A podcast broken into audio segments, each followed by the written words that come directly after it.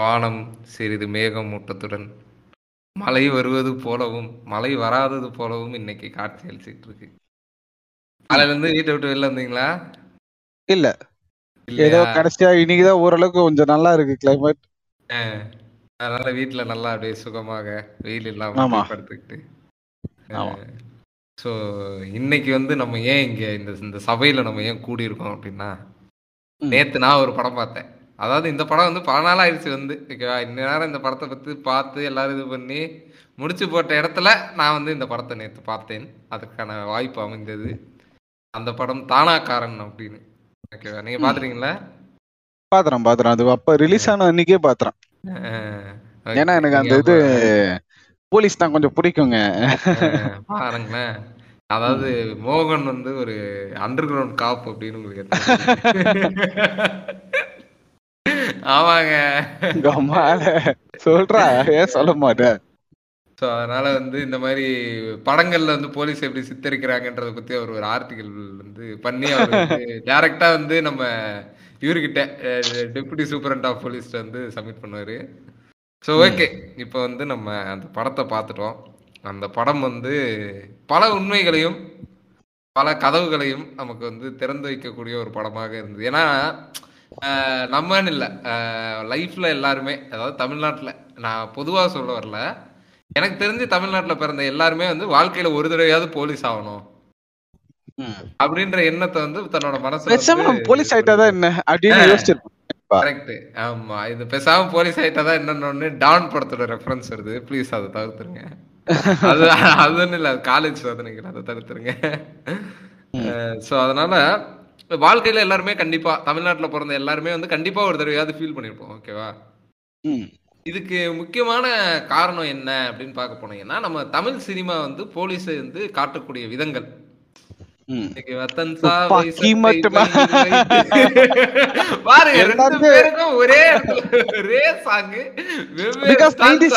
வந்து நைன்டிஸ் கிட்லாம் வந்து மிகப்பெரிய போலீஸ் ஆபீஸ் தான்.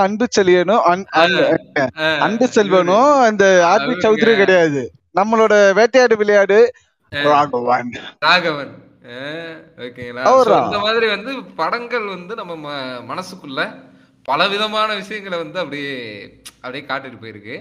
ஆனா இந்த தானாக்காரன் இன்னும் சில படங்கள் வந்து அந்த பாயிண்ட் ஆஃப் வியூ பிரேக் பண்ணி போலீஸ் அப்படின்றவங்க வந்து உண்மையிலேயே யாரு, அந்த அந்த கிரவுண்ட் ரியாலிட்டி எப்படி இருக்கு அப்படின்ற விஷயத்த வந்து ரீசெண்டா ரொம்ப அழகா எடுத்த படம் வந்து தானாக்காரன். கரெக்டா? கண்டிப்பா. எனக்கு என்ன ஒரே ஒரு இதுனா, இப்போ ஒரு எப்படி சொல்றது, ஒரு மொக்க படம் வந்தா கூட அதை பத்தி பக்கமா பேசி கிளிகிளின்னு கிளிக்கிறக்கூடிய ஆட்கள் யாருமே வந்து இந்த தானாக்காரனை பத்தி பெருசா பேசலன்னு நினைக்கும் போது எனக்கு ரொம்ப மன வருத்தம். அப்படி இல்லாட்டி பேசினாங்களா? நான் தான் கவனிக்கலையா? இல்ல, பேசினாங்க, பட் ஆனா அந்த அளவுக்கு பேசல. அதான் முட்டு கொடுத்தாங்கல்ல, அவரு எவ்வளவு கஷ்டப்பட்டு இருக்காரு தெரியுமாங்க, அவருக்கு எவ்வளவு கஷ்டம் தெரியுமாங்க, அவர் சொத்து எடுக்கிறாங்க அந்த மாதிரி பேச அந்த அளவுக்கு முட்டு கொடுக்காம படம் நல்லா இருந்துரு. இப்ப அதனால போலீஸ் இருந்ததுனாலதான் இப்படி இருக்காங்க போல, சரி ஏதோ விடுங்க அப்படின்ட்டு போயிடுவாங்க. ஓகேவா, பட் ஆனா உங்களுக்குள்ள இருக்க அந்த கிரவுண்ட் ரியாலிட்டிய பெர்ஃபெக்ட்டா வந்து எக்ஸ்பிளைன் பண்ணது தானாக்காரன். கரெக்ட். ஸோ இந்த மாதிரி வந்து தானாக்காரன் அப்படின்றத பார்த்துட்ட உடனே இது வந்து ஒரு தானாக்காரன் விமர்சனம் அப்படின்ற விஷயம் கிடையாது. இந்த பாட்காஸ்ட்ல நம்ம வந்து பல விஷயங்கள் பேச போறோம். இன்ஃபேக்ட் இது என்ன டைட்டில் வைக்கிறதுன்னு கூட எங்களுக்கு தெரியல, அந்த அளவுக்கு வந்து இதுல பேசக்கூடிய விஷயங்கள் வந்து இருக்கு. உதாரணத்துக்கு என்ன டைட்டில் வைக்கலாம் சொல்லுங்க? சாமி ஏதாவது வச்சிருவோம், இல்லாட்டி என்ன சொல்றேன், டைட்டிலே வைக்க வேண்டாம். சரியா, அப்படியே அதை பார்த்துட்டு பாட்காஸ்ட் மட்டும் அப்படியே கேட்டுட்டு எல்லாரும் போயிடலாம். ஏன்னா எனக்கு ஒரு தடவை என்ன டைட்டில் வைக்கலாம், ஒரு பாட்காஸ்ட் பேசி முடிச்சுட்டு யோசிக்கிறது ரொம்ப கஷ்டமா இருக்கு. அதனால கரெக்டா இந்த இடத்துல நம்ம மியூசிக் போட்டுக்கலாம்.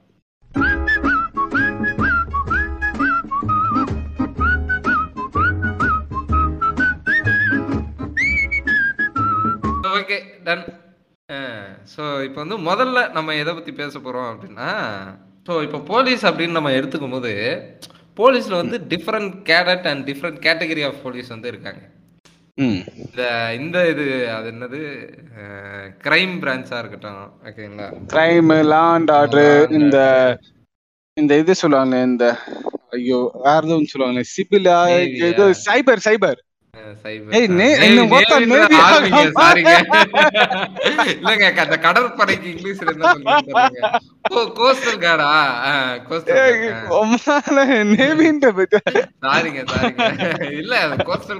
கொஞ்சம் தவறாக இது பண்ணிட்டேன், மன்னிச்சிருக்கோம். இந்த மாதிரி வந்து டிஃபரெண்ட் கேட்டகரி ஆஃப் போலீஸ் வந்திருக்காங்க கரெக்டா? ஆமா, அதே இடத்துல டிஃபரெண்ட் கேடட் இருக்காங்க. இப்ப நம்ம பாக்குற எல்லாருமே வந்து போலீஸ்காரங்க அப்படின்லாம் கிடையாது. ஒரு ஏட்டு நல்ல ஏட்டையா பாத்துட்டா எல்லாரும் நல்ல ஏட்டையா இருக்க மாட்டாங்க. இல்ல இல்ல நல்லவங்க கெட்டவங்கன்றதுக்கே நம்ம வரல. இப்ப என்னன்னா இப்ப வந்து assistant commissioner of police Chennai city அப்படின்னு வந்து நம்ம இந்த படத்துல யாரோ சொல்லுவாங்களே, சிங்கம் படம், துரைசிங்கம், துரைசிங்கம் சொல்லுவாரு. ஓகேவா? சோ அவரு மட்டுமே போலீஸ் கிடையாது. அசிஸ்டன்ட் கமிஷனர் கீழே இத்தனை பேர் வேலை பார்ப்பாங்க, அது கீழே வந்து இத்தனை கான்ஸ்டபிள் இருப்பாங்க, ஏட்டு இருப்பாங்க. இப்ப நீங்க எடுத்த உடனே வந்து பா துரைசிங்கம் மிகவும் நல்லவராக இருக்காரு, நம்ம இவர்கிட்ட போனா நம்ம பிரச்சனை எல்லாம் தீர்த்து வச்சிருவாரு அப்படின்னு அவர்கிட்ட போக முடியாது. ஓகேவா? ஃபர்ஸ்ட் அவர்கிட்ட போகவே முடியாது. ஓகேவா? அப்ப நீங்க வந்து என்ன பண்ணணும் அப்படின்னா, முதல்ல வந்து ஸ்டேஷனுக்குள்ள போன உடனே அங்க வந்து ரைட்டர் இருப்பாரு. ஓகேவா? அவங்க கம்ப்ளைண்ட் என்ன என்ன விஷயம்ன்றத அவர்கிட்ட சொல்லணும். அவர் என்ன சொல்லுவாருன்னா, அங்க உட்காருங்க எஸ்ஐ வருவாரு அப்படின்னு சொல்லுவாங்க. நாம அவங்க போய் உட்கார்ந்து இருக்கணும். உட்கார்ந்த உடனே எஸ்ஐ வருவாரு. எஸ்ஐ வந்த உடனே, சார் இந்த மாதிரி என்னோட பைக்கு காணாம போயிடுச்சு சார் அப்படின்னு சொன்ன உடனே, ஒரு 3 நாள் கழிச்சு வாங்க இது எஃப்ஐஆர் போட்டுக்கலாம். 3 நாள் என்ன சார் பண்றதுன்னா, 3 நாள் பைக்கை போய் தேடுங்க அப்படின்றாரு. ஓகேவா? இதுதான் வந்து இப்ப வந்து நீங்க உடனே நீங்க நினைக்கலாம், அப்பா நம்ம துரைசிங்க மட்டும் இருந்திருந்தா நம்ம நேரா போயிட்டு அவர்கிட்ட சொல்லியிருக்கோம். அவர்கிட்ட சொல்லியிருந்தா இந்த மாதிரி ஸ்பெஷல் போர்ஸ் போடுங்க, எல்லாரும் இந்த சைடு அந்த சைடுக்கும் அந்த இந்த சிட்டியை சுத்தி இருக்கக்கூடிய எல்லா போஸ்ட் இதையும் வந்து அப்படியே லாக் பண்ணுங்க, ஒரு வண்டி கூட இங்க இருந்து தாண்டி போக கூடாது அப்படின்லாம் அவர் வந்து இது பண்ணிருப்பாரு. அது நீங்க நினைக்கலாம். ஓகேவா? ஆனா அவரு அவர் உண்மையா எப்படி இருந்தா, அவன் உயிர் பிரச்சனை வண்டி போச்சு குண்டி போச்சு நிறைய படம் அப்படின்னு போயிடுவான். கரெக்ட். ஓகேங்களா? கிரவுண்ட் ரியாலிட்டி தான். கரெக்ட். ஓகேவா? ஏன்னா இப்ப வந்து முதல்ல வந்து உங்க நீங்களே யோசிக்கப்பா, வண்டி எங்க வச்சிருந்தீங்க, வண்டி எங்கெங்கெல்லாம் நீங்க ரெகுலரா கொண்டு போவீங்க, அங்க எங்கயாவது நீங்க விட்டுட்டு வந்துருவீங்க. வண்டியில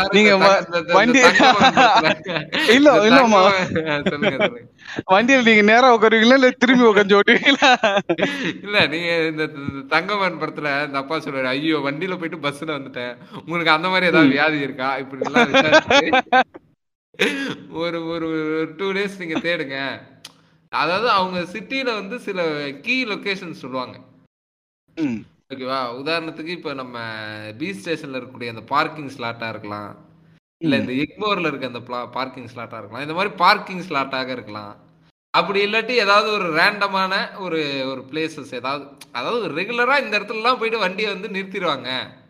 உங்ககிட்ட அடிச்ச வண்டியை வந்து உடனே வந்து அவங்க இது பண்ணிட மாட்டானுங்க, ரேண்டமா எங்கேயாவது நிறுத்திடுவாங்க. ஒரு 2-3 நாள் கழிச்சு வந்து இது பண்ணி அப்படியே எடுத்துன்னு போவானுங்க. இந்த மாதிரி வந்து அவங்க சில சஜஷன்ஸ் தருவாங்க. அதை கேட்டு நீங்க வந்து உங்க கை காசு செலவு பண்ணி ஒரு ஆட்டோ பிடிச்சி நீங்க அந்த ஏரியாக்கெல்லாம் போய் உங்க வண்டி எங்கேயாவது இருக்கா, ஏதாவது அப்படி இருந்தா எடுத்துட்டு ஓடிடணும், நீங்க எடுத்துட்டு ஓடி அப்படின்றதெல்லாம் நீங்க செக் பண்ணிட்டு ஒரு 2 நாள் நீங்க நீங்க உங்களுடைய சொந்த செலவுல முயற்சி பண்ணதுக்கு அப்புறமா நீங்க ஸ்டேஷன் போனீங்க அப்படின்னா உங்களுடைய எஃப்ஐஆரை எடுத்துக்கிட்டு அவங்களும் வந்து இதே மாதிரியான இடம் எங்கேயாவது ரேண்டமா இருந்ததுன்னா போய் சும்மா தேடுவாங்க. ஓகேங்களா? ஸோ வந்து இப்போ இதனால வந்து ஐயோ இப்போ அப்போ வந்து போலீஸ் ஸ்டேஷனுக்கே போகக்கூடாதா, போலீஸுன்றதே வந்து நம்மளை கை விட்டுருவாங்களா அப்படின்னு கேட்டால் அதெல்லாம் நம்ம சொல்ல வரல. ஓகேவா? சிஸ்டம், இந்த சிஸ்டம் எப்படி ஒர்க் பண்ணுது அப்படின்றதான் நம்ம சொல்கிறோம். இப்போது ஒரு எஃப்ஐஆர் போட்டாச்சு அப்படின்னா அந்த எஃப்ஐஆருக்கான ஆக்ஷன் வந்து இத்தனை நாளில் எடுக்கணும் அப்படின்னு சொல்லி ஒரு விஷயம் இருக்குல்ல.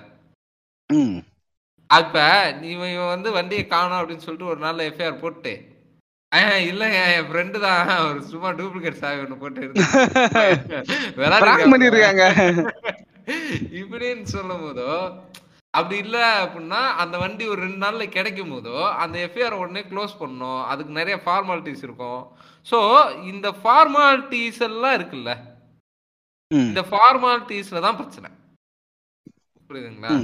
இப்போ ஒரு நீங்கள் வந்து இப்போ டைரெக்டாக அசிஸ்டன்ட் கமிஷனர்கிட்ட போயிட்டு இந்த வண்டி கம்ப்ளைண்ட்டை கொடுத்தா அவர் உங்களை மதிக்க கூட மாட்டார். ஏன்னா அவர் வந்து ஒரு ஒரு எப்படி சொல்கிறது, அவருடைய லெவல் ஆஃப் ப்ராப்ளம்ஸ்ன்றது வேறு. ம். அப்போ உங்க வீட்டு பக்கத்துல உங்க ஜூரிடிக்ஷன்ல வரக்கூடிய ஒரு ஸ்டேஷன்ல போயிட்டு தான் நீங்க வந்து அந்த கம்ப்ளைண்ட்டை கொடுக்க முடியும். ஓகேவா? ஸோ அந்த கம்ப்ளைண்ட்டை கொடுத்துட்டு அவங்க ஆக்ஷன் எடுக்கிறதுக்கு நம்ம வெயிட் பண்ணி தான் ஆகணும். ஏன்னா உங்க ஒருத்தரோட வண்டி கேஸ் மட்டும் அங்க இருக்காது. கரெக்டா? அந்த ஏரியால ஒரு நாளைக்கு வந்து 4 வண்டி காணாம போயிருந்திருக்கும். அதே ஒரு வாரம் கணக்கு எடுத்திருந்தீங்க அப்படின்னா அந்த ஒரு வாரத்துக்கு எத்தனை வண்டி காணாம போயிருக்கோம் அப்படின்றத பாக்கணும். அப்ப இந்த நிறைய வண்டி கேஸ்ல இருக்குல்ல, வண்டி கேஸ் நான் தான் சொல்றேன்மா. வண்டி கேஸ் வந்து என்னன்னா, இப்போ உங்க வண்டி இங்க அஸ்டல வேற ஏதாவது ஒரு ஊர்ல மாட்டி மாட்டிப்பானுங்க. ஓகேவா? வண்டியை விட்டு போயிடுவான். வண்டி விட்டு போயிடுவானா என்னன்னா, போலீஸ்காரன் அதை தூக்கின்னு போய் வச்சிருவான். ஸ்டேஷன்ல இருந்து அது இரும்பாகி இரும்பு கடைக்கு போற வரைக்கும் அங்கேதான் இருக்கும், அங்கேதான் இருக்கும். ஓகேவா? ஏன்னா இவங்க சொல்லக்கூடிய அந்த ஃபார்மாலிட்டிஸ் இருக்குல்ல, அது வந்து அவ்வளவு பெருசா இருக்கு. இப்ப ஒரு வண்டி ஒரு மிஸ்ஸிங் கேஸ் இருக்கு அப்படின்னா, இந்த இடத்துல ஒரு வண்டி வந்து இந்த மாதிரி சீஸ் பண்ணிருக்கோம், இந்த வண்டியோட நம்பர் இது, இந்த வண்டி எங்கேயாவது மிஸ்ஸிங்ல இருக்கா இப்படின்னு சொல்லி ஒரு ஸ்டேஷனுக்குமே வந்து அவங்க இது பண்ணணும். ஏன்னா இன்னைக்கு வண்டின்றது வந்து ஒரு சாதாரண விஷயம் எல்லாம் கிடையாது. ஓகேவா? அவன் வந்து 1,00,000 ரூபாய்க்கு மேலதான் இன்னைக்கு ஒரு ஸ்கூட்டரோட விலையே இன்னைக்கு 1,00,000 ரூபாய்க்கு மேல வந்துருச்சு. இல்ல, ஒரு சாமானியன் கையிலயும் வண்டி வந்துருச்சு. கரெக்ட், அது கரெக்ட். ஆமா, எல்லார் கையிலயும் வண்டி வந்தாச்சு. ஓகேவா? சோ அப்ப வந்து அதுக்கான திருட்டு வந்து இன்னைக்கு அதிகமாயிருச்சு. சோ அப்ப வந்து இந்த விஷயத்தெல்லாம் வந்து கரெக்டா நோட் பண்ற அளவுக்கு இது காவல்துறையோட சிஸ்டம் வளர்ந்துருக்கான்னு கேட்டா கிடையாது. அதுக்கான ஆட்கள் இருக்காங்களான்னு கேட்டா கண்டிப்பா கிடையாது. ஏன்னா இப்ப தானாகாரன் படத்துல காமிச்சா பத்தியா இந்த மாதிரி எல்லாம் பார்த்தா நீங்க போய் போலீஸ்ல ஜாயின் பண்ண நினைப்பியா? கரெக்ட். அதுவும் இல்லாம அவங்களுக்கு வந்து ஒரு ரெகுலரான ஒரு லீவ்ன்றது கிடையாது. ஆக்சுவலா உனக்கு ஃபண்டமெண்டல் ரைட்டே கிடையாதுல. இப்ப நீங்க பாத்தீங்கன்னா நீங்க சொல்லலாம், இப்ப தானாகாரன் படம் வந்து என்னைக்கோ வந்தது இல்ல, அது வந்து இந்த டைம் பீரியட குறிக்கிற படமே கிடையாதுல, 1998 இல்ல இது பண்ற படம் அப்படின்னு நீங்க சொல்லலாம். ஓகேவா? நீங்க கொஞ்சம் யோசிச்சு பாருங்க, 1998 அப்படின்னு சொல்லி அந்த படத்தை எடுத்திருக்காங்க. ஓகேவா? இன்னைக்குமே ஓகேவா, ஒரு எப்படி சொல்றது, ஒரு போலீஸ்காரர் அவர் மேலதிகாரி வந்து சார் அப்படின்னு எத்தனை இடத்துல கூப்பிட்டதான் நீங்க பாத்துருக்கீங்க இல்ல? ஐயா ஐயா வாங்க ஐயா. அப்ப 98 ஐயா, 2022 ஐயா தானே. அப்ப அது மாறல. அது என்னைக்கு மாறுதோ அன்னைக்குதான் இந்த சிஸ்டம் மாறி இருக்குன்னு அர்த்தம். புரியுதுங்களா? ஏன்னா இப்ப நம்மளே எடுத்துக்கோங்களேன், இன்னைக்கு வந்து நம்ம ஐடில ஒர்க் பண்றோம், நம்ம மேனேஜர் வந்து நம்ம என்னன்னு சொல்லி கூப்பிடுறோம், ஏ வாடா சின்ன சாமி எப்படி இருக்க, இல்ல ஃபேக்ட் அதுதான். ஓகேங்களா? ஏன்னா இது வந்து இட்ஸ் எப்படி சொல்றது, அது வந்து ஓகே ரெஸ்பெக்ட் அப்படின்றது வந்து நீ கூப்பிடுற அந்த சார்லயோ நீ கூப்பிடுற அந்த ஐயாலையோ கிடையாது. ரெஸ்பெக்ட் அப்படின்றது வந்து நீ எந்த அளவுக்கு வந்து ஒரு ஃபீல் ஃப்ரீயா ஒரு ஒரு கான்வர்சேஷன் மேக் பண்றதுக்கு நீ வந்து இருக்க அப்படின்றத பொறுத்து தான் ஒருத்தருக்கு நீ வந்து அந்த ரெஸ்பெக்ட் அப்படின்னு ரெஸ்பெக்டபிள் பர்சன் கிட்ட தான் நீ ஃபீல் ஃப்ரீயா இருப்ப ஒரு கான்வர்சேஷன் மேக் பண்றதுக்கு. ஓகேவா? உன்னோட சஜஷன் சொல்றதுக்கு. அப்ப ரெஸ்பெக்ட்ன்றது அதுலதான் வந்துருச்சு. அப்ப வந்து தேவையில்லாம எதுக்கு இந்த ஒரு ஐயா கொய்யா சாரு இதெல்லாம் எதுக்கு இப்படின்னு சொல்லி ஒரு கார்பரேட் வந்து எவ்வளவு ஆயிட்டு இருக்கான். ஓகேவா? அதுக்காக உடனே கார்பரேட் ரொம்ப நல்லது, கார்பரேட்டுக்கு எல்லாரும் மாறுங்கலாம் நான் சொல்ல வரல. நான் வந்து அங்க இருக்கக்கூடிய பிளஸ் பேசிட்டு இருக்கேன். ஓகேவா? இது வந்து அந்த இடத்துல ஒரு பிளஸ்ஸா நான் பாக்குறேன். பட் இன்னுமே வந்து ஒரு கவர்மெண்ட் ஆபீஸ்லயோ இல்ல ஒரு இந்த மாதிரி ஒரு காவல் துறை அப்படின்ற ஒரு இடத்துலயோ ஐயான்ற வார்த்தை வந்து பயன்படுத்துறத நம்ம எல்லாருமே கண்டிப்பா ஒரு இடத்துல கேட்டிருப்போம். ஓகேவா? இதெல்லாம் படத்துல மட்டும்தான் ப்ரோ பேசுறாங்க, நேர்ல எல்லாம் இல்ல ப்ரோ அப்படின்னா நீங்க ஸ்டேஷன் பார்க்க போயிருக்க மாட்டீங்கன்னு அர்த்தம். என்னன்னா நீங்க ரோட்லயே போயிருக்க மாட்டீங்கன்னு அர்த்தம். ஓகேவா? எங்கேயாவது ஒரு இடத்துல உங்க வண்டியை நிறுத்திட்டு லைசன்ஸ் போய் ஐயட்ட காட்டுங்க அப்படின்னு வந்து கண்டிப்பா ஒரு கான்ஸ்டபிள் உங்ககிட்ட சொல்லியிருப்பாரு. ஓகேவா? நீங்க உடனே பாப்பீங்க அவர் வந்து காக்கி சட்டை போட்டிருப்பாரு. ஓகேவா? வழக்கமா வந்து வெள்ளை சட்டை போட்டிருக்கவங்க தானப்பா ரோடு ரூல்ஸ் இதெல்லாம் பாப்பாங்க, காக்கி சட்டை போட்டிருக்காரு யூரியா நம்ம வண்டியை நிறுத்தி இதெல்லாம் கேட்கிறாரு அப்படின்னு நீங்க கண்டிப்பா ஒரு இடத்துல யோசிச்சிருந்திருப்பீங்க. அது எதனால அப்படின்றது நீங்க சொல்லுங்க. அது எதனாலன்றது என்னன்னா, இப்ப வந்து டிராபிக் ரூல்ஸ் மீறவங்களுக்கு தான் வந்து இந்த மாதிரி ஒயிட் ஷர்ட்ல இருக்கவங்க இது பண்ணுவாங்க.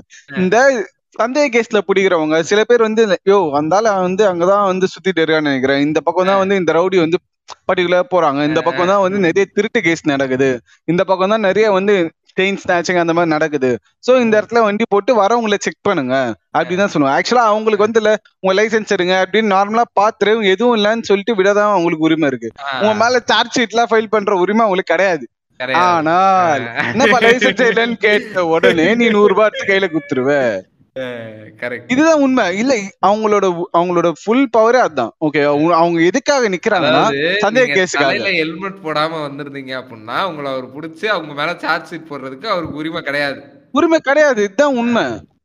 இப்போ எக்ஸாம்பிள் இப்போ வந்து லாஸ்ட் போட மாட்டாரு, ஹெல்மெட்டுக்கான ஃபைன் அமௌண்ட் மட்டும் வாங்கிப்பாரு. ஃபைன் மட்டும் வாங்கிப்பாரு.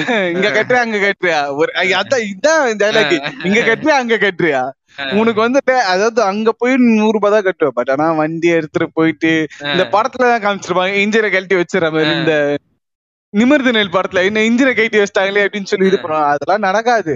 ஆனா அப்படி நடக்கிற மாதிரி எல்லாம் காமிச்சு நம்மளையும் ஒரு ஒரு பயம் இது பண்ணுவாங்க. இல்ல இல்ல நீயே சொல்லுவா, இப்ப இது ஹெல்மெட் போட்டு வந்து அப்ப வண்டியை எடுத்துட்டு போப்பா அப்படின்னு அவங்க சொல்றது காரணம் என்னன்னா, உங்க வண்டியை வந்து ஹெல்மெட் கேஸ்ல புடிச்சிட்டு போக மாட்டாங்க. ஓகேவா, உங்க வண்டியை வந்து இந்த மாதிரி சரியான ஆதாரங்கள் வந்து வண்டிக்கான டாக்குமெண்ட்ஸ் வந்து அவர் கையில இல்ல, சஸ்பீஷியஸ் சஸ்பீஷியஸ் உங்களை வந்து ஒரு உங்க வண்டியை வந்து ஒரு சந்தேக கேஸ்ல எடுத்துட்டு போயிட்டு ஸ்டேஷன்ல வைக்கிறதுக்கு அவங்களுக்கு உரிமை இருக்கு. ஏன்னா சம்மந்தப்பட்ட நபர் கையில வந்து சரியான ஆதாரங்கள் கிடையாது, சம்மந்தப்பட்ட நபர் வந்து சரியான தகவல்களை வழங்குறதுக்கு மறுத்திருக்காரு இப்படின்னு சொல்லி உங்களோட வண்டியை வந்து ஸ்டேஷன்ல கொண்டு போய் வச்சிருவாங்க. நீங்க வந்து அதுக்கான ஆதாரங்களை கொண்டு போய் ஸ்டேஷன்ல சப்மிட் பண்ணிட்டு உங்க வண்டியை எடுத்துட்டு வரணும். ஓகேவா, it's a long process, long process. ஓகேவா, ஷார்ட்டா நீங்க கரெக்ட் ஈஸியா குறுவழி இருந்தா சொல்லுங்க சாமி அப்படின்னு நம்ம கேட்டு அவர்கிட்ட முடிச்சு, சார் சார் சார் இவ்வளவுதான் சார் இருக்கு, 100 ரூபாய் தான் சார் இருக்கு, அர்ஜென்டா போறேன் சார், 100 ரூபாய் வச்சு என்ன பண்றது அப்படின்ட்டு அவர் வந்து உன் வண்டி விட்டு நான் வந்து போயிடுவாரு. சாவி வேஸ்ட், நீ எடுத்துட்டு போக வேண்டியது. அவர் வந்து எல்லாம் போப்பான்னு சொல்ல மாட்டாரு. அவர் வந்து இந்த சாவி போ நெக்ஸ்ட் டைம் பாத்து அப்படிலாம் சொல்ல மாட்டாரு. வண்டி சாவிலே தான் இருக்கும்.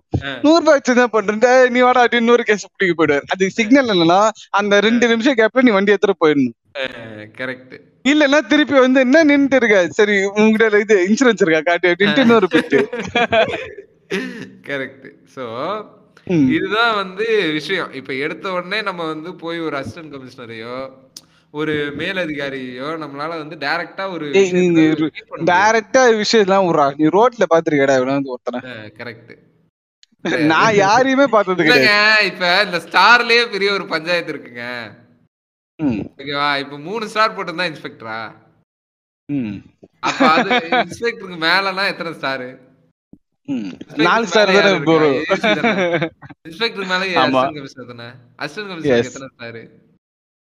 அசிஸ்டன்ட் கமிஷனர் வந்து அந்த அசோக் சிம்பிள் இருக்கும்ல அந்த மாதிரி இது வந்து மாறுனா. இப்ப ஒரு இன்ஸ்பெக்டர் ஒரு அசிஸ்டன்ட் கமிஷனர் நின்னு பேசிட்டு இருக்காங்க. இவங்களை நம்ம எப்படி முதல்ல ஐடென்டிஃபை பண்றது? இவரு இன்ஸ்பெக்டர், இவரு அசிஸ்டன்ட் கமிஷனர். அந்த பேட்ஜ் வச்சு தான் குரு குருன்னு கிட்ட போய் பாத்துட்டு இருந்தா என்னடா குரு குருன்னு பாக்குறேன். ஐயா சைட் அடிக்கிறீ, ஐயா சமைச்சுல இல்லைங்க கேட்குறேங்க. இப்போ பொதுவாக நம்ம அவங்களை ஐடென்டிஃபை பண்ணோம் அப்படின்னா, இப்போ இன்ஸ்பெக்டருக்கு 3 ஸ்டார்ன்றது நமக்கு தெரியும், பல படங்கள்லாம் நான் பார்த்துருக்கேன். அசிஸ்டன்ட் கமிஷனர் எப்படி அசோக், அதான் அசோக் சிம்பிள் இருக்கும்ல அந்த எம்பலம் சொல்லுவாங்க, அந்த இது இருக்கும், அந்த இது வச்சு ஸ்டார் வரும். ஸ்டாரே வந்து அந்த எம்பலம் போட்டு தான் அந்த ஸ்டார் வரும். அந்த எம்பலம் வந்து ஆரம்பிக்கும், அப்புறம் அந்த ஸ்டார் அந்த மாதிரி வரும். ஓகே. சோ வந்து இப்ப அப்புறம் தொப்பி வந்து தொப்பி டிஃபரண்டான தொப்பி. ஓகே சரி ஓகே. சோ இப்படி தான் வந்து நம்ம ஐடென்டிஃபை பண்ணி இது பண்ண வேண்டியதா இருக்கு. ஆனா நம்ம பொதுவா மீட் பண்ணக்கூடிய அதிகாரிகள் யாரு அப்படின்னு பார்க்க போனா A2 இல்ல கான்ஸ்டபிள், பெரும்பாலும் கான்ஸ்டபிள், சில நேரங்கள்ல A2வே நம்ம மீட் பண்ண வேண்டியது இருக்கும். ஓகேவா, ஏன்னா பொதுவாக இப்போ நீங்கள் நைட்டில் ஒரு ஐடி வேலை முடிச்சுட்டு நீங்கள் வரக்கூடிய ஒரு நபராக இருந்தீங்க அப்படின்னா உங்களுக்கு வந்து ரெகுலராக இந்த மாதிரியான செக்கிங்ஸை நீங்கள் தாண்டி வர இடத்துல உங்களோட லைசன்ஸில் வந்து எல்லாத்தையும் செக் பண்ணுறது வந்து ஒரு A2வாக தான் இருப்பார். எஸ்ஐ கூட அந்த இடத்துல காருக்குள்ள உட்காந்துருப்பார். கரெக்டா? ஸோ நீங்கள் வந்து லைசன்ஸ் இதெல்லாம் கொடுத்தோடனே அவர் வந்து நேராக போய் இவர்கிட்ட எஸ்ஐட்ட காட்டுவார். எஸ்ஐ பார்த்துட்டு சரி ஓகே இவன் அனுப்பி விட்ருங்க, இவன் தர மாட்டான் அப்படின்றாரு. உடனே நீங்கள் வந்து அங்கேருந்து விடுதலை செய்யப்படுவீர்கள். அப்படி இல்ல கொஞ்சம் இதுல எப்படி சொல்றது, போட்டோலயே பாக்குறது கொஞ்சம் வினோதமா இருக்கீங்க அப்படின்னா சரி இவன்ட்ட ஒரு 100 ரூபாய் அனுப்பி வாங்கிட்டு அனுப்பு. எதுக்கு சார் 200 ரூபா ஆகணும், இல்ல போட்டோலயே ஒரு மாதிரி இருக்கான் 100 ரூபா வாங்கி அப்படின்னு சொல்லி நீங்க வந்து 100 ரூபா கொடுத்துட்டு வர வேண்டிய நிலைமை இருக்கும். ஓகேவா? ஸோ இப்படியாக இருக்கிற சூழ்நிலையில இப்ப இந்த போலீஸ் படம் நான் எடுக்க போறேன் இப்படின்னு சொல்லி நம்மளுடைய தமிழ் சினிமா டைரக்டர்கள் வந்து போலீஸ் படங்கள் வந்து எடுக்கிறாங்க. ஓகேவா, சின்ன வயசுல இருந்து நம்மளும் அதை பார்த்து பார்த்து வளர்ந்துருக்கோம். ஓகேவா, நான் முதல்ல ஒரு விஷயம் சொல்லியிருப்பேன், இப்ப இந்த தமிழ்நாட்டுல பிறந்த எல்லாருக்குமே கண்டிப்பா ஒரு இடத்துல போலீஸ் ஆகணும்ன்ற ஒரு ஆசை இருக்கும்லப்பா. அது வந்து இந்த படத்தை பார்த்து, அது வந்து வேற எதுவுமே கிடையாது, இந்த படத்தை பார்த்துதான். ஓகேவா? சோ அப்படி அவங்க எடுக்கக்கூடிய படங்கள்ல வந்து எப்படி காட்டுறாங்க அப்படின்றத பத்தி கொஞ்சம் டீட்டெயிலா பேசலாம். சொல்லுங்க நீங்க. அப்படி அதை பத்தி கண்டிப்பா டீட்டெயிலா பேசிதான் ஆகணும், ஏன்னா அந்த மாதிரி ஒரு சம்பவங்கள் தான் அதெல்லாம். சொல்லுங்க. அதான் என்னன்னா, அவங்க வந்து அந்த காட்டுற ஒரு விதம் இருக்கும்ல. எக்ஸாம்பிள் வந்து இல்ல, இந்த காக்கைக்காக படம் பாத்துருக்கீங்களா? பாத்துருக்கேன். அந்த படத்துல வந்து இல்ல ஆஸ்ட் இது மூணு நேரத்துல வந்து நிப்பா போல இல்ல, மூஞ்சல் இது வர மாதிரி. அதான் ஆஸ்ட் பதிலா தண்ணியை ஊத்துவான்டா, கூல் திரேசர்னால அவன் வந்து தண்ணியை ஊத்துவான். ஆஸ்ட் வச்சு அந்த பொண்ணை இது பண்ணிட்டு இருப்பான், அப்படியே ஊத்தி ரெண்டு மேல ஆஸ்ட் தண்ணி ஊத்துவான். அந்த பொண்ணை நவுத்திட்டு இவர் வந்து நிப்பாரு. அப்போ ஒரு பிஜிஎம் வரும் பாரு, கொம்மாலன்னு இருக்கும். சத்தியமா சொல்றேன், one of the best scene அது. புரிய, அதுல எந்த ஒரு சந்தேகமும் வேணாம். ஆனால் ரியல் லைஃப்ல அப்படி நடக்குமான்னு பாத்தீங்கன்னா கண்டிப்பா கிடையாது. ஆஸ்ட் ஊத்துனதுக்கு அப்புறம் தான் போலீஸ் வருவாங்க. சரி, இது வந்து அசிஸ்டன்ட் கமிஷனர் கூட அப்ப கூட வரமாட்டாரு. ஏட்டு போய் இந்த நார்மலா பேசி ஏட்டே முடிச்சுற மாதிரி இருந்தோம்னா ஏட்டே முடிச்சிருவா போல இல்ல. அது கொஞ்சம் நியூஸ் ஆயிடுச்சுன்னா இன்ஸ்பெக்டர் முடிப்பா போல. ரொம்ப பெரிய நியூஸ் ஆயிடுச்சுன்னா தான் ஐபிஎஸ் ஆபீசர் தலையிடுவாரு. கரெக்ட். ஆனா பக்கத்து பக்கத்துல இருக்க பொண்ணு ஒரு பிரச்சனைனால ஐபிஎஸ் ஆபீசர் போக மாட்டாரு. இல்ல அதுதான் உண்மை. கரெக்ட்டுங்களா? இப்ப இல்ல அதான் உண்மை. நீங்க இருக்கிற தெருவுலயே வந்து ஒரு ஐஏஎஸ் ஆபீசரோ ஒரு ஐபிஎஸ் ஆபீசரோ இருக்காருன்னே வைங்களேன். இப்ப நம்ம தெருதான், அவர் இந்த தெரு முனையிலதான் இருக்காரு அப்படின்னா கூட, உங்க வீட்டுல இருக்கவனுக்கும் பக்கத்து வீட்டுல இருக்கிறவனுக்கும் ஒரு சண்டை வந்துருச்சு, வாய் தகராறாகி ரோட்ல ரெண்டு பேரும் அடிச்சுட்டு உளுந்துட்டு கிடக்குறீங்கன்னா கூட, நீங்க வந்து பக்கத்துல இருக்க ஸ்டேஷன்ல தான் போய் கம்ப்ளைண்ட் பண்ண முடியுமே தவிர, உங்க வீட்டுல இருக்கக்கூடிய போலீஸ்காரர் உங்க தெருவில் இருக்கக்கூடிய போலீஸ்காரர் வந்து அதை கவனிக்க கூட மாட்டாரு. மயிரா விட மதிய மாட்டாரு. சிம்பிளா சொல்லணும், நான் ரெண்டு பேரும் நீங்க வெட்டிட்டு கிடக்குறீங்க அப்படின்னா கூட அவருக்கு வந்து அதை வந்து அவர் கவனிக்க மாட்டாரு. நீங்க என்ன பண்ணுனா, உங்க பக்கத்துல அந்த ஏரியால இருக்கக்கூடிய அந்த ஸ்டேஷன்ல இருக்கக்கூடிய ஆள் தான் வந்து அதை வந்து டீல் பண்ணுவாரு. ஏன்னா போலீஸுக்குள்ள இப்படி ஒரு விஷயம் இருக்கு, புரியுதுங்களா? நீ என்ன ஜூரிடிக்ஷன்ல வர, உன்னோட நீ என்ன ஏரியா, நீ இந்த ஏரியாவா, இந்த ஏரியாவுக்கு இந்த இந்த ஸ்டேஷன் தானே, இந்த ஸ்டேஷன்ல இருக்கிற அதிகாரி தான் வந்து உன்னைய கவனிக்கணும். ஓகேவா? நீங்க வந்து எல்லா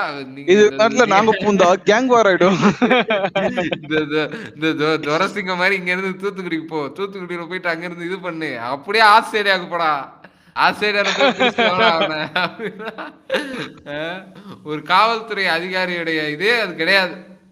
கரெக்டா? அந்த மாதிரிலாம் போனா இந்த ஊர்ல இருக்க போலீஸே உங்களை அரெஸ்ட் பண்ணி உள்ள தூக்கி வச்சிடலாம். இவர் வந்து கண்ட விட்டு கண்ட போறாரு, கண்டனமா ஆயிடுவாரு. ஆமா. சோ இப்படி இருக்கு. பட் வந்து படங்கள்ல வந்து இதை வந்து ஒரு குளோரிஃபிகேஷன் பண்றாங்களோ அப்படின்னு சொல்லி எனக்கு தோணும். ஓகேவா? இல்ல கண்டிப்பா பண்ணுவாங்க அதை பத்தி. ஏன்னா வந்து இந்த பாஸ்ட்ல வந்து அப்படி பண்ணி காமிச்சிட்டாங்க. அது வந்து இல்ல மக்களுக்கும் வந்து இல்ல நிறைய பேருக்கு வந்து இல்ல போலீஸ்னா அடிப்பாங்க, போலீஸ்னா கெட்டவங்க. இல்ல இல்ல நான் என்ன சொல்றேன்னா, போலீஸ்னா அடிப்பாங்க, கெட்டவங்களை அடிப்பாங்க அப்படின்னு சொல்லி ஒரு பயங்கரமான ஒரு விஷயம் வந்து இருக்கும். ஓகேவா? இல்ல அப்படின்னு சொல்றவங்கள இருக்காங்க போலீஸ். நான் என்ன சொல்றேன் கேளுங்க, போலீஸ்னா அப்படியே கெட்டவங்களை பார்த்தா அப்படியே வெளுத்து விட்டுருவாங்க சார். ஓகேவா? இன் மீன் டைம், சரியா, நைட்டு சார் இந்த மாதிரி படத்துக்கு போயிட்டு வந்துட்டு இருக்கிறேன் சார், அந்த லைசன்ஸ் மட்டும் வீட்டுல இருக்கு சார். அப்படியாப்பா, சரி சரி சார், வண்டி வந்து நாளைக்கு காலைல ஸ்டேஷன்ல வந்து எடுத்துக்க போறேன் சார். நான் ரொம்ப நல்லவன் சார். ஏய் நீ யாரா எனக்கு என்னடா, நீ ரொம்ப நல்லவனா, அப்ப நீ ஸ்டேஷனுக்கு சார், எனக்கும் ரூல்ஸ் தான் தெரியும் சார். அப்படியாப்பா, வா ஸ்டேஷன்ல வந்து பேசிட்டு இருக்கு, எனக்கு கொஞ்சம் டைம் பாஸ் ஆன மாதிரி இருக்குமா. இல்ல ஏன்னா படத்துல இவங்க காட்டக்கூடிய விஷயம் இருக்குல்ல, அதாவது கெட்டவங்களதான் வந்து போலீஸ் இது பண்ணுவாங்க, நல்லவங்களுக்கு உதவி பண்ணுவாங்க அப்படின்ட்டு. ரியல் லைஃப்ல வந்து இந்த கெட்டவன் நல்லவன்ற பாகுபாடெல்லாம் கிடையாது. புரியுதுங்களா? ரூல்ஸ்ன்னு வந்தா எல்லார்ட்டையும் ரூல்ஸ்ன்றது ஒண்ணுதான். இல்ல படத்துல சிங்கம் படத்தை பத்தி நீ சொல்லும் போது எனக்கு ஒரு தெளிவான ஒரு எக்ஸாம்பிள் இருக்கு. உண்மையா ரியாலிட்டியா போலீஸ் தான் என்னன்றது, இந்த இவர் இருக்காருல்ல சிங்கம் படத்துல, அந்த காதிர் பாய்னு ஒருத்தர் இருப்பாரு, மன்சூர் அலிகாரன் நடிச்சிருப்பாரு, அதுதான் உண்மையா நடக்கும். அதெல்லாம் எனக்கு தெரியாது, நீங்க அவர் அடிச்சிருக்கீங்க உள்ள வாங்க, அப்புறம் உள்ள வச்சு அப்புறம் பேசி ஓ என்சிசி மாஸ்டர் அரெஸ்ட் பண்ண கூடாது போங்க அப்படின்னு அனுப்புவோம். முதல்ல உன்னை அரெஸ்ட் பண்ணுவோம், அங்க இருந்து உங்ககிட்ட வந்து லாஜிக் பேசிட்டு அந்த லா பேசிட்டு ப்ரூவ் எல்லாம் பண்ணிருமாட்டாங்க. உமாலி வா அங்க வந்து பேசிக்கோ, அவ்வளவுதான். அவ்வளவுதான். நீ வந்து சார் நான் வந்து என்னோட அதாவது இப்ப ஃபாரின்லாம் உங்களை வந்து ஒருத்தர் அரெஸ்ட் பண்றாரு அப்படின்னா அந்த அரெஸ்ட்டுக்கு வந்து நீங்க கோஆப்ரேட் பண்ணிட்டு உள்ள போயிட்டு நீங்க பேசாம கூட இருக்கலாம். என்னோட லாயர் வருவாரு, என்னோட லாயர் வந்ததுக்கு அப்புறமா நீங்க பேசுங்க அப்படின்னு சொல்லிட்டு நீங்க பேசாம கூட இருக்கலாம், ஓகேவா? ஆனா ஆனா நீங்க இங்கெல்லாம் வந்து நீங்க வந்து உங்களை அரெஸ்ட் பண்ணிட்டாங்க, நீங்க வந்து இப்ப உள்ள போய் உட்காந்துட்டு இருக்கும் போது என்னோட லாயர் வருவாரு, லாயர்கிட்ட பேசுவோம், ஓ லாயர்லாம் இருக்காரு அவனுக்கு, அப்ப நீ கண்டிப்பா என்ன பண்றப்ப உண்மையை சொல்லு. இல்ல இது உண்மைடா, லாயர்லாம் இருக்காங்கன்னு சொன்னால இப்ப ரீசெண்டா நடந்துட்டு நம்ம பையனுக்கு ஆக்சுவலா என்னன்னா இந்த இந்த ஒரு விஷயம் வந்து என்னோட நண்பர் எங்களோட நண்பருக்கு ரீசெண்டா ஒரு விஷயத்த அந்த நண்பர் வந்து கண்டிப்பா ஒரு நாள் போலீஸ்ல மாட்டுவாருன்றது எங்களுக்கு தெரியும். ஆனா இந்த விஷயத்துக்காக மாட்டுவாருன்னு நாங்க சத்தியமா நினைச்சுவாங்க. சொல்லுங்க.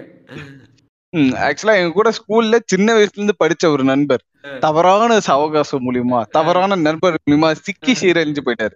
நல்லா பிடிச்சு காலேஜ் முடிச்ச பையன்தான் ஒரு ஒரு இது விஷயமா போயிருக்காரு, ஒரு ஒரு ஆளை போய் பார்க்க போயிருக்காரு. அதாவது வந்து ஏரியா பழக்கம்.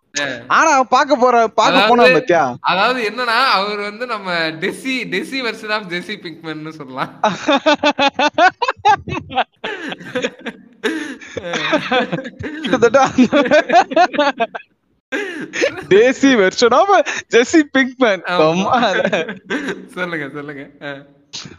அவர் வந்து போய் பார்க்க போவாரு. இவர் வந்து நார்மலா போய் பார்க்க போயிட்டு எல்லாரும் என்ன மாமா அப்படின்னு போய் பேசுவாங்க. ஏரியால வந்து இந்த மாதிரி ஆள்கட்குள்ள வந்து அடிக்கடி பழக்கம் இருக்கணும், அப்பதான் நம்மளுக்கு ஒரு பிரச்சனை வந்து நிப்பாங்க அப்படின்றதுக்காக வந்து போய் அந்த ஒரு ரேப் அவுட்னுவாங்கல்ல அதை கிரியேட் பண்றதுக்காக போயிருக்காரு. ஒரு ஆட்டோல உட்காந்து பேசிட்டு இருந்திருக்காங்க. இவரும் ஒரு நண்பரும் ஆட்டோல போயிருக்காரு. ஆட்டோல முன்னாடி அவர் நண்பர் உட்காந்துருக்காரு, இவர் பின்னாடி உட்காந்துருக்காரு. இவனுக்கு 2 பசங்க. இவனுக்கு கையில கையில ஒரு போன் இருக்கிறதே பெரிய விஷயம். 6 போன் வச்சிருக்கும் போது சண்டை போட்டு இவனுக்கு வந்து இங்கேயே மைக் அடிச்சுட்டு வந்திருக்கானுங்க அப்படின்னு அதை விட்டுட்டு இவன் நார்மலா உட்காந்து பேசிட்டு இருந்திருக்கான். அவனுங்கிட்ட அப்படி பேசிடுவோம். போலீஸ் வந்தோன்னு குடுன்னு எல்லாம் அவனுக்கு 2 பேர் வந்து போன் விட்டு ஓட்டானுங்க. ஏன்னா போலீஸ் வந்தோன்னா போன் எடுத்துட்டு போயிடுவாங்கன்றது அவனுக்கு தெளிவா தெரியும். அதை எடுத்துட்டா நம்மள விட்டுருவாங்க அப்படின்றதால அவன் போனை விட்டு ஓடிருக்கான். இவனுக்கு வந்து ஒண்ணுமே புரியல. மாமா அப்படி மாமான்ற ஒரு வார்த்தைய சொல்லிட்டான். பாவனு 2 பேரை பாத்துட்டு தூக்கின்னு போய் வச்சு நைட் எல்லாம் அந்த ஒரு எப்படி சொல்றது ஓரளவுக்கு இப்ப அந்த போட்டுருக்காங்கல்ல போட்டு மொக்கிட்டானுங்க. புரியுதா? பேசவே இல்ல, போட்டு அடி அடிச்சானுங்க. அப்ப லாயர் இல்ல சார் என் ஃப்ரெண்டு வந்து இந்த லாயர் தான். அப்படி ஓ உனக்கு லாயர்லாம் இருக்காங்களா? அப்ப லாயர் எல்லாம் தெரிஞ்சு வச்சிருக்கா ஏதாவது தப்பு பண்ணிருப்பேன். உண்மையை சொல்லி தப்பு பண்ணிருப்பேன் இல்லையா?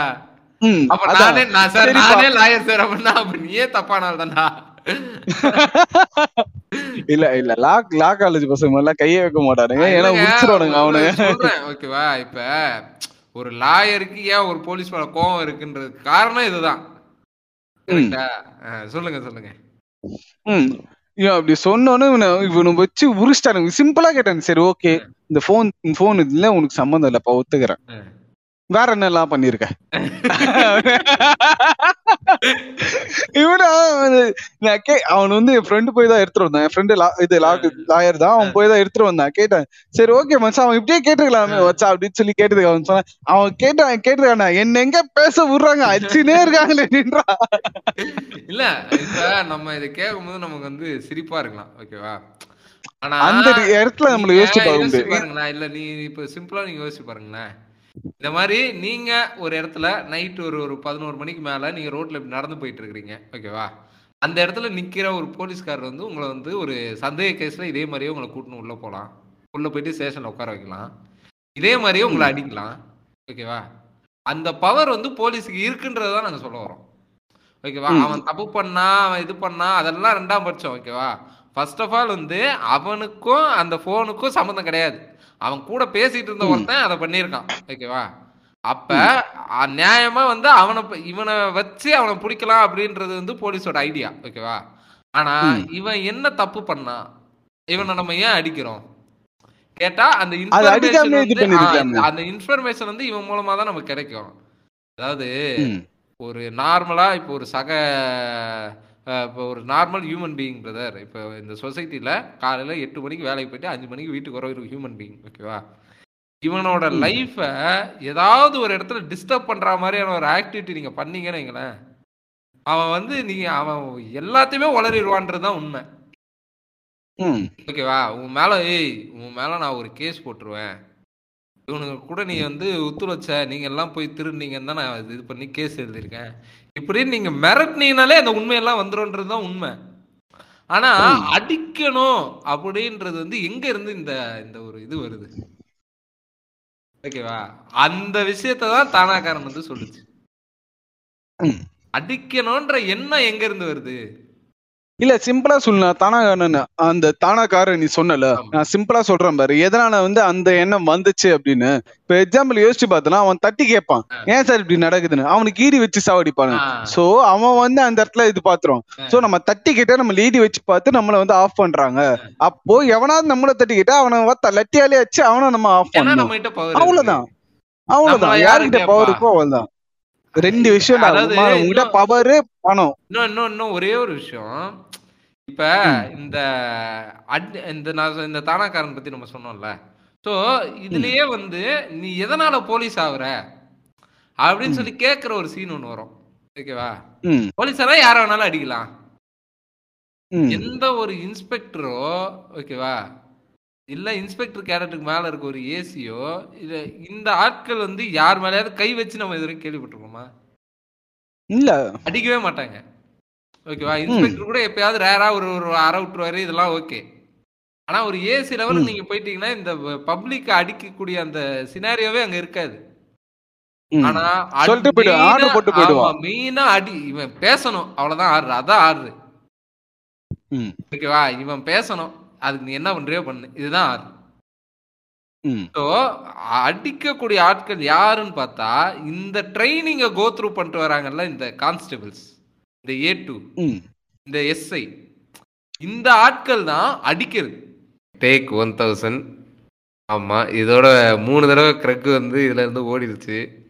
அதை இப்போ நாங்கள் பிடிச்சி பிடிச்சி போட்டு ரெக்கார்ட் பண்றதுனால சில வாய்ஸ்ல வந்து சில மாற்றங்கள் இருக்கலாம், அதை வந்து மன்னித்து கொள்ளுமாறு தாழ்மையுடன் கேட்டுக்கொள்கிறோம். ஓகே, ஸோ இப்போ அந்த ஹேட்டு அந்த அந்த அவங்க கடந்து வரக்கூடிய அந்த விஷயங்கள் எல்லாமே வந்து மக்களுக்கு தான் அவங்க வந்து திரும்ப தந்துடுறாங்க ஓகேவா? இப்போ அவங்க ட்ரைனிங்கில் அடி வாங்குறாங்க, ட்ரைனிங்கில் அவங்க கஷ்டப்படுறாங்க, அந்த ட்ரைனிங்கில் அவங்களுக்கு சொல்லித்தர விஷயம் இது எல்லாமே அவங்க மண்டைக்குள்ளேயே தான் இருந்து அது திரும்ப இந்த மாதிரி மக்கள் மேலே தான் வந்து இந்த வன்முறையாக இதாகுது.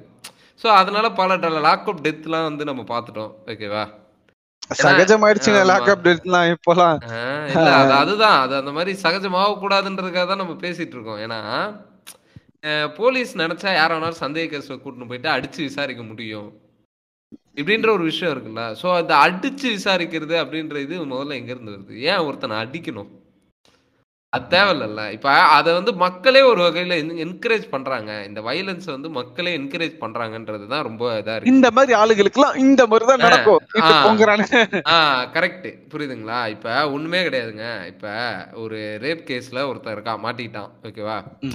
அவன் போலீஸோட வேலை என்ன? அவன் கண்டிப்பாக இந்த குற்றத்தை பண்ணியிருக்கானா அப்படின்றத இது பண்ணி அதை வந்து கன்ஃபார்ம் பண்ணி அதை எவிடன்ஸோட சப்மிட் பண்ணி அதுக்கு தண்டனை வாங்கி தர்றது தான் ஒரு போலீஸோட வேலை. இப்போ எதனால் வந்து இவ்வளோ பெரிய ப்ராசஸ் இருக்குது சொல்லுங்கள்? இப்போ ஒருத்தர் போலீஸுன்ற ஒருத்தரை வந்து அதை பிடிச்சி அதுக்கான ஆதாரங்களை திரட்டி அதை கொடுக்க வேண்டிய ப்ராசஸ் ஏன் இருக்குன்னா, நாளைக்கு அவன் அந்த குற்றத்தை பண்ணாமல் அதுக்கான தண்டனை அனுபவிச்சிடக்கூடாதுன்றதுல வந்து ஜுடிஷியல் சிஸ்டம் வந்து ரொம்ப ஸ்ட்ராங்காக இருக்குது ஓகேவா? ஸோ அதனால தான் இவ்வளோ ப்ராசஸ் இருக்குது. இந்த மாதிரியான ஆட்களை பிடிச்சி பார்த்த இடத்துலையே சுட்டுருணும் சார். சரி, சுட்டாச்சு, நாளைக்கு அவன் அதை பண்ணல, என்ன பண்ணலாம்? ஐயோ, ஓ சார், சரி கொலாட்ரியல் டேமேஜ் நடக்கிறது தானப்பா அப்படின்னு விட்டுருக்கோம். அப்படிதான் பண்ண மாட்டாங்க இவனுக்கு. அப்ப என்ன சொல்லுவானுங்கன்னா, இதுக்குதான் அவசரப்படுதுன்ற அப்பாவிகளை வந்து கொன்றுவாங்க, குற்றவாளியே விட்டுருவாங்க, எல்லாம் காசு வாங்கிட்டு போயிருப்பாங்க அப்படின்னு பூங்க ஆரம்பிச்சிருவானுங்க. கரெக்ட். ஏன்னா இப்ப ஒரு மீடியால ஒரு ப்ரெஷர் ஆயிடுச்சுன்னு வைங்க, இப்போ ஒரு இஷ்யூ நடந்துட்டு இருக்கு சரிங்களா, அந்த அந்த இஷ்யூ வந்து மீடியால சென்சேஷனல் ஆயிடுச்சு, அப்போ போலீஸுக்கு ஆட்டோமேட்டிக்கா ஒரு நெருக்கடி வரும். நம்ம வந்து கண்டிப்பா ஒரு குற்றவாளியை பிடிச்சி நிறுத்த வேண்டிய ஒரு இடத்துல இருக்கும் அப்படின்ட்டு. அப்படி மாற்றப்பட்ட குற்றவாளிகள் பல பேர் இருக்காங்க ஓகேவா? அதனால ஒருத்தனை பிடிச்சி இவன் தான் குற்றவாளின்னு சொல்லி அவங்கள ஃப்ரேம் பண்ணி அவனுக்கு வந்து ஒரு குற்றவாளி கொடுக்க வேண்டிய என்ன தண்டனை கொடுக்கணுமோ அதை கொடுத்துட்டு அந்த கேஸ் அப்படியே முடிச்சிருவாங்க ஓகேவா?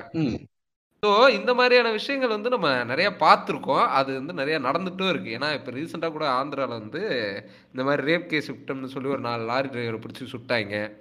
அதுக்கப்புறமா அவங்க பண்ணலன்ற மாதிரி நியூஸ் வந்தது, அதை அப்படியே கப்புன்னு மூட்டாங்க. ஐயோ. ஆமா. சோ இந்த மாதிரி வந்து பல விஷயங்கள் வந்து இருக்கு, இது வந்து நடந்துகிட்டு இருக்கு. ஓகேவா. சோ ஒரு குற்றவாளி அப்படின்றவன் வந்து இவன் குற்றம் பண்ணிட்டான் அப்படின்றதுக்கான கரெக்டான ஆதாரங்களை தேடி எடுத்து இது பண்ண வேண்டிய வேலையை விட்டுட்டு நம்மளே வந்து தண்டனை கொடுக்குற இடத்துக்கு நகர்றோம். அவன் இத்தனைக்கும் அவன் தப்பு பண்ணான் அப்படின்னா என்ன தப்பு பண்ணான்னா கேள்வி கேட்டுருவான் எதிர்த்து. ஏன்னா போலீஸோட ட்ரைனிங்லேயே வந்து யாரும் நீங்கள் யாரையும் எதிர்த்து கேள்வி கேட்கக்கூடாதுன்றது தான் அவங்களுக்கு கொடுக்கப்பட்ட ட்ரைனிங். அப்போ அவனை ஒருத்தர் எதிர்த்து கேள்வி கேட்குறான் அப்படின்னும் போது அது காண்டாவுமா அவன் தான் ஆப்வியஸ்லி. அது வந்து யாரானாலும் அந்த கான்ல அவனை பிடிச்சி அடிச்சு இவன் வந்து இந்த மாதிரி பண்றான், இவன் வந்து இந்த மாதிரியான இதெல்லாம் பண்றான், இவனை வந்து நாங்க வந்து இந்த கேஸ்ல வந்து சஸ்பெக்டா இவனை நாங்க வந்து புடிச்சிட்டு வந்திருக்கோம். இல்லம்மா நான் இப்ப என்ன சொல்றேன்னா, இப்ப நீ வந்து போலீஸ் ஆபீசரா இருக்கன்னு வச்சுக்க, ஒரு கான்ஸ்டபிளா இருக்க, உனக்கு மேல இருக்க வந்து ஒருத்த வந்து தப்பு பண்ணாமலே ஒருத்த அநியாயமா டிடெயின் பண்றது நீ பாக்குற, ஓ இப்படியும் பண்ண முடியுமான்னு பாக்குற. அப்ப உனக்கு பிடிக்காத தாயில எவனும் மாட்டேனா உங்க கையில, புரியுது, அவனுக்கும் உனக்கும் ஏதோ ஒரு வாய்க்கா தகராமான்னு உனக்கு காண்டுனா இதே அவன் பண்ண மாதிரி நீ பின் பண்ணணும்னு நினைப்பியா மாட்டியா? கண்டிப்பா நினைப்பான். ஏன்னா அதுக்கான பவர் என்கிட்ட இருக்குல்ல, பவர் என்கிட்ட இருக்கு, யாரு கேட்பா? கரெக்ட். இப்ப நம்ம சொல்ல ஒரு விஷயமே அதுதான். இப்ப இப்ப இந்த தானாகரன் படத்திலேயே எனக்கு தெரிஞ்சு மிக பெரும் மிக மோசமான போலீஸ்காரன் யாருன்னா அந்த கமாண்டர் தான். ஓகேவா. அவன் தான் வந்து முதல்ல என்ன சொல்லுவான், சரி என்கிட்ட சொல்லுங்க நான், அதாவது அந்த இன்ஸ்பெக்டர் வந்து முதல்ல என்ன இது பண்ணுவான்னா, உங்களுக்கு ஏதாவது குறை இருக்குதாப்பா கேளுங்கப்பா அப்படின்னும் போது, இந்த மாதிரி சார் பாத்ரூம் வந்து ஒரு 4-5 தான் இருக்கு, 6 தான் இருக்கு, நீங்க வந்து கொஞ்சம் அதிகமா திறந்து விட்டீங்கன்னா கொஞ்சம் நல்லா இருக்கும்ன்றதுக்கு, ஓ 6 தான் இருக்கா அப்போ அதை 5 ஆக்கிடுங்க. ஏன்னா போலீஸை வந்து யாரும் வந்து இந்த இதுல ஒரு குறை அப்படின்னு வந்து யாரும் எதையும் சொல்லிடக்கூடாது அப்படின்னு சொல்லிதான் அந்த இன்ஸ்பெக்டர் முதல்ல சொல்லுவாப்புல. ஓகேவா. அதுக்கு அதே மாதிரிதான் அதுக்கு அடுத்து அந்த கமாண்டர் கிட்ட விஷயத்த சொன்னோடனே அந்த கமாண்டர் வந்து திறந்து விடுங்களாம்ப்பா அப்படின்னு ரொம்ப நல்ல மாதிரி இது பண்ணுவாப்புல. ஆனா கடைசியில அந்த மெடலை தூக்கி தரும்போது ஈஸ்வரமூர்த்தி வாங்க வந்து மெடலை வாங்கிக்கோங்க, வாங்க வந்து முட்டு போடுங்க. ஏன்னா அந்த சிஸ்டமை வந்து அவங்க விட்டு கொடுக்கணும்னு நினைக்கவே மாட்டாங்க. ஒரு போலீஸ்காரனுக்கு ஒரு அவமானம்னா அது வந்து ஒட்டுமொத்த போலீஸ் டிபார்ட்மெண்ட்டுக்குமான அவமானமா அவங்க பார்ப்பாங்க. புரியுதா. அவங்க அந்த விஷயத்துல வந்து ரொம்ப இதா இருப்பாங்க, ஸ்ட்ரிக்டா இருப்பாங்க, அவங்க அதை விட்டே தரணும்னு நினைக்க மாட்டாங்க. ஓகேவா. ஸோ இந்த இதுக்கான எக்ஸாம்பிள்ஸ் நம்ம வந்து பல இதுல பார்த்துட்டோம். ஓகேவா. இந்த மாதிரி ஒரு ஒரு கேஸ் நடந்திருக்கும். ஓகேவா. அதுல போலீஸ் மேல தவறு இருக்கும், அதை வந்து அந்த டிபார்ட்மெண்ட் எப்படி காப்பாத்துது அப்படின்ற மாதிரியான பல இதை வந்து பலருமே வந்து படமாவும் எடுத்துட்டாங்க. ஓகேவா. இப்போ விசாரணை படமா இருக்கட்டும். ஓகேவா. இந்த இதுக்கு அடுத்தது இன்னும் இப்போ ஒரு படம் வந்து ஜெய்பீம் படமா இருக்கட்டும். இதுலலாம் ஒரு அந்த சிஸ்டம் எப்படி ஒர்க் பண்ணுது அப்படின்றத வந்து ரொம்ப தெளிவா காட்டியிருக்காங்க. ஓகேவா. இப்ப இந்த தானாக்காரனும் வந்து அந்த இதுல வந்து ஒரு ஒரு மறுக்க முடியாத ஒரு படம், ரொம்ப ஒரு அருமையான படம். ஓகேவா. ஸோ அப்ப இந்த பவர் எல்லாத்தையுமே கொண்டு போயிட்டு நம்ம ஒருத்தர் கிட்ட மட்டுமே கொடுத்துடுறதுனால வரக்கூடிய பிரச்சனைகள் இதெல்லாம் கண்டிப்பா. ஸோ இப்போ வந்து இதெல்லாம் நம்ம பேசிட்டோம். இப்போ வந்து முக்கியமான அதாவது போலீஸ் சைட்ல இருந்தும் சில விஷயங்கள் நம்ம பேசணும். ஓகேவா. இப்போ போலீஸ் சைட்ல இருந்து பார்த்தீங்கன்னா அவங்களுடைய வேலை வந்து ரொம்ப ஒரு கஷ்டமான ஒரு வேலை. ஏன்னா இப்போ நம்ம ரெகுலர் லைஃப்ல நம்ம பார்க்காத, நம்ம பார்த்தா நம்மளுடைய மென்டல் ஹெல்த்தே பாதிக்கப்படக்கூடிய விஷயங்களை வந்து அவங்க டே டு டே அவங்க வந்து அதை ஃபேஸ் பண்ண வேண்டிய ஒரு நிலைமை இருக்கும். அதாவது அவனுக்குலாம் வந்து மனசாட்சின்றது போலீஸ்காரனு கிடையாது.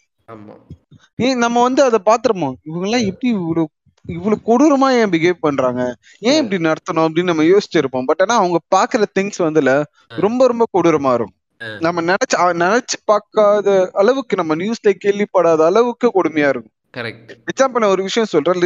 ரீசெண்டா வந்து நான் ஒரு போலீஸ் ஸ்டேஷன் வந்து இது பண்ணிருந்தேன், ஒரு கேஸ் விஷயமா போயிருக்கும் போது அங்க நடந்த ஒரு சம்பவம் என்னன்னா, ஒரு சின்ன ஒரு 2 ஃபேமிலி 3 ஃபேமிலி என்னமோ வந்து கம்ப்ளைண்ட் கொடுக்க வந்திருந்தாங்க.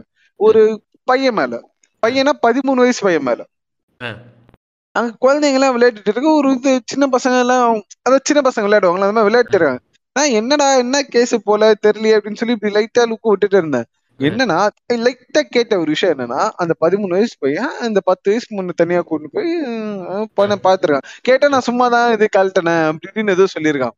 இவங்க கரெக்டா வந்து இங்க போலீஸ்ல சொல்லிட்டாங்க இப்படி இதுவா இருக்கு இந்த பயமா. ஏன்னா அவங்க வந்து நியூஸ் கேள்விப்பட்டு டக்குன்னு வந்து சொல்லிட்டாங்க இப்படி வந்து ப்ராப்ளமா இருக்கு, இப்படி வந்து இந்த பையன் வந்து இப்படி பண்ணிருக்கான்னு. அவங்க போலீஸ் ஆபீசர் வந்து எனக்கு கேட்கும் போது கொம்மான இப்படி எல்லாம் நடக்குதாடா நமக்கு முதல்ல கோவம் வரும். கோவம் அந்த பையனை கூப்பிட்டு தலைமையில ரெண்டு கொட்டு கொட்டிடலாமா, இல்ல எந்த இடம் கேட்டு நம்ம போய் அடிச்சுட்டு வந்துடலாமா, அந்த மாதிரி நம்மளுக்கு வந்து தோணும். ஒரு ஹீரோயிக்காக தோணும் அந்த டைம்ல. ஹீரோயிக்காக நம்மளுக்கு தோணும் அந்த மாதிரி. பட் ஆனா அந்த போலீஸ் ஆபீசர் வந்துல கரெக்டான விஷயம் தான்மா, இந்த மாதிரி விஷயம் தான் ஆரம்பத்திலேயே வருதான் நல்லது, கவலைப்படாதீங்க, நாங்க கூப்பிட்டு அந்த பையனை விசாரிச்சு என்ன கவுன்சிலிங் கொடுமோ அது கொடுத்து நாங்க இது பண்றோம், நீங்க உங்க பொண்ணை எங்கேயும் தனியா விடாதீங்க, ஐ மீன் இல்லையா உங்க கண் பார்வையிலே வச்சுக்கோங்க, யாரும் கூப்பிடுறாங்க இவங்க கூப்பிடுறாங்க தெரிஞ்சவங்க தானே, எப்பயுமே தப்பு பண்றவன் தெரிஞ்சவன் இருப்பான்றான். ஏன்னா இதை கேட்கும் போதுல அப்படியே ஒரு மாதிரி பயங்கரமா இருந்துரு. ஏன்னா அவன் சொன்னது கரெக்ட், எப்பயுமே தப்பு பண்றவன் தெரியாத ஆளா வந்து மூணாவது மனுஷன் பண்ண மாட்டான், கூடவே இருக்கவன் தான் தப்பு பண்ணுவான், உங்களுக்கு தெரிஞ்சவன் தான் பண்ணுவான். சோ இந்த மாதிரி எல்லாம் இது பண்ணாதீங்க, உங்க கண் பார்வையில பாத்துக்கோங்க ஒரு வயசு வளர்ற வரைக்கும் அப்படின்னு அந்த ஆள் பேச அசால்ட்டா ஹேண்டில் பண்றான்டா. எனக்கு நான் இருந்தாச்சு எங்க நான் ஊர்ல அந்த இடத்துல இருந்தாச்சு, எங்க அந்த பையன் பேக்ரவுண்ட்ல மியூசிக் போட்டு போயிருப்பேன். கரெக்ட். ஏன்னா இப்ப அது அந்த எப்படி சொல்றது, அந்த விஷயத்தை அந்த ஹேண்டில் பண்ணக்கூடிய அந்த ஒரு மெச்சூரிட்டியான ஒரு பிஹேவியர் இருக்குல்ல, இது வந்து எப்போ வரும்னா இந்த மாதிரியான கேஸ வந்து பல முறை பார்த்தாதான் வரும். ஓகேவா, முதல் தடவை நீங்களும் அந்த போலீஸ்காரனும் இதே மாதிரியே வந்து எமோஷனல் ஆயிருப்பாரு. அதுக்கப்புறமா அந்த பையன் சைட்ல இருந்து அது என்ன விஷயம் அப்படின்றத விசாரிக்க கூடிய ஒரு இது வந்து கிடைச்சிருந்திருக்கும். ஓகேவா, ஸோ அப்படி விசாரிக்கும் போது ஓகே இந்த சைட்ல இந்த மாதிரியான ஒரு விஷயம் இருக்குப்பா அப்படின்றத புரிஞ்சுக்கிட்டு அவர் வந்து இந்த மாதிரியான ஒரு பிஹேவியருக்கு மாறி இருப்பார் ஆட்டோமேட்டிக்கா. ஓகேவா, ஸோ இந்த மாதிரியான விஷயங்களை தினம் தினம் சந்திக்கிறதுனாலையும் ஓகேவா ஒன்றும் இல்லை. இப்போ ஒரு எப்படி சொல்றது, ஒரு ஜிஹெச்ல ஒரு ஐசி வார்டில் போனீங்க அங்கே பார்க்கக்கூடிய கேஸ் வந்து அப்படியே உங்க மென்டல் ஹெல்த் அப்படியே திருப்பி தோசை மாதிரி திருப்பி போட்டுருவாங்க. ஓகேவா, அது வந்து உங்களால அதெல்லாம் நம்மளால தின வாழ்க்கையில பார்க்கவே முடியாது. சிம்பிளா என்னன்னா இந்த எமர்ஜென்சி வார்டு ஐசியூன்றத விட எமர்ஜென்சி வார்டு ஓகேவா, அந்த இந்த ஸ்டான்லியில இருக்க இங்க நம்ம இருக்க ஸ்டான்லியில இருக்க எமர்ஜென்சி வார்டுக்கு நீ போயிட்டு வந்தனா உங்க பக்கத்துல இருக்க கிளினிக்கே 2 நாள் நீ போவ கண்டிப்பாக. பிகாஸ் ஏன்னா நான் ரீசெண்டா போயிட்டு வந்தேன் அந்த இதுக்கும் தான். அப்போ வந்து ஒரு கேஸ்ல வந்து எங்களுக்கு இது பண்ண அட்டென்ட் பண்ண ஒரு போலீஸ் ஆபீசர் தான் இன்னொரு பர்சன் கிட்ட பேசியிருந்தாங்க, ஒரு லேடி கிட்ட பேசிட்டு இருந்தாங்க. அவங்க பின்னாடி இருந்து பேசிட்டு ஏதோ அழுதுட்டு இருந்தாங்க, என்னடா ஏதோ பிரச்சனை போல, என்ன பிரச்சனை அப்படின்னு எட்டி பார்த்தா மச்சான், லைட்டா அந்த அக்காவை போய் யார் அந்த அக்கா அப்படின்னு பாக்கலாம் இப்படி பார்த்தா மச்சான், அனுமார் வாய் இருக்கு தெரியுமா, அந்த அனுமாருக்கு நீங்க பாத்திருப்பீங்களா, அந்த மாதிரி வீங்கி இருக்குடா. அச்சு அவனு அவ்வளவு கொடூரமா அச்சு வாய் அவ்வளவு பெருசா வீங்க வச்சிருக்கானுங்க. இதுல என்னன்னா யார் அடிச்சானே தெரியல, யாரோ நான் வேலையை முடிச்சுட்டு நடந்து வந்துட்டு இருந்தேன் சார், எவனோ ஒருத்தர் திடீர்னு பைக்ல இருந்து இறங்கி வந்து அடிச்சுட்டு டக்குன்னு பைக்ல ஏறி போயிட்டான் சார். ஸ்ட்ரேஞ்சர் யாருன்னே தெரியலையா, புரியுதா? இப்ப வந்து அவங்களை இப்ப இத கண்டுபிடிக்கிறது எவ்வளவு பெரிய விஷயம் இது. இப்ப அடிஸ்டா அந்த அக்கா இது பண்ணிட்டாங்க என்னன்னா அவங்களுக்கு வந்து அவங்க புருஷமா இருந்தா சந்தேகம் இருக்கு, ஏன்னா அவங்க 2 பேரும்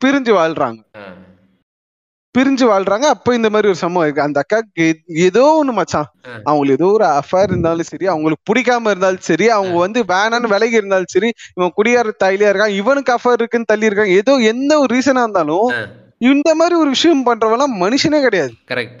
ஆனா இப்ப இந்த மாதிரியான ஒரு கேஸ ஹேண்டில் பண்ண வேண்டிய ஒரு சிச்சுவேஷன் இருக்கு.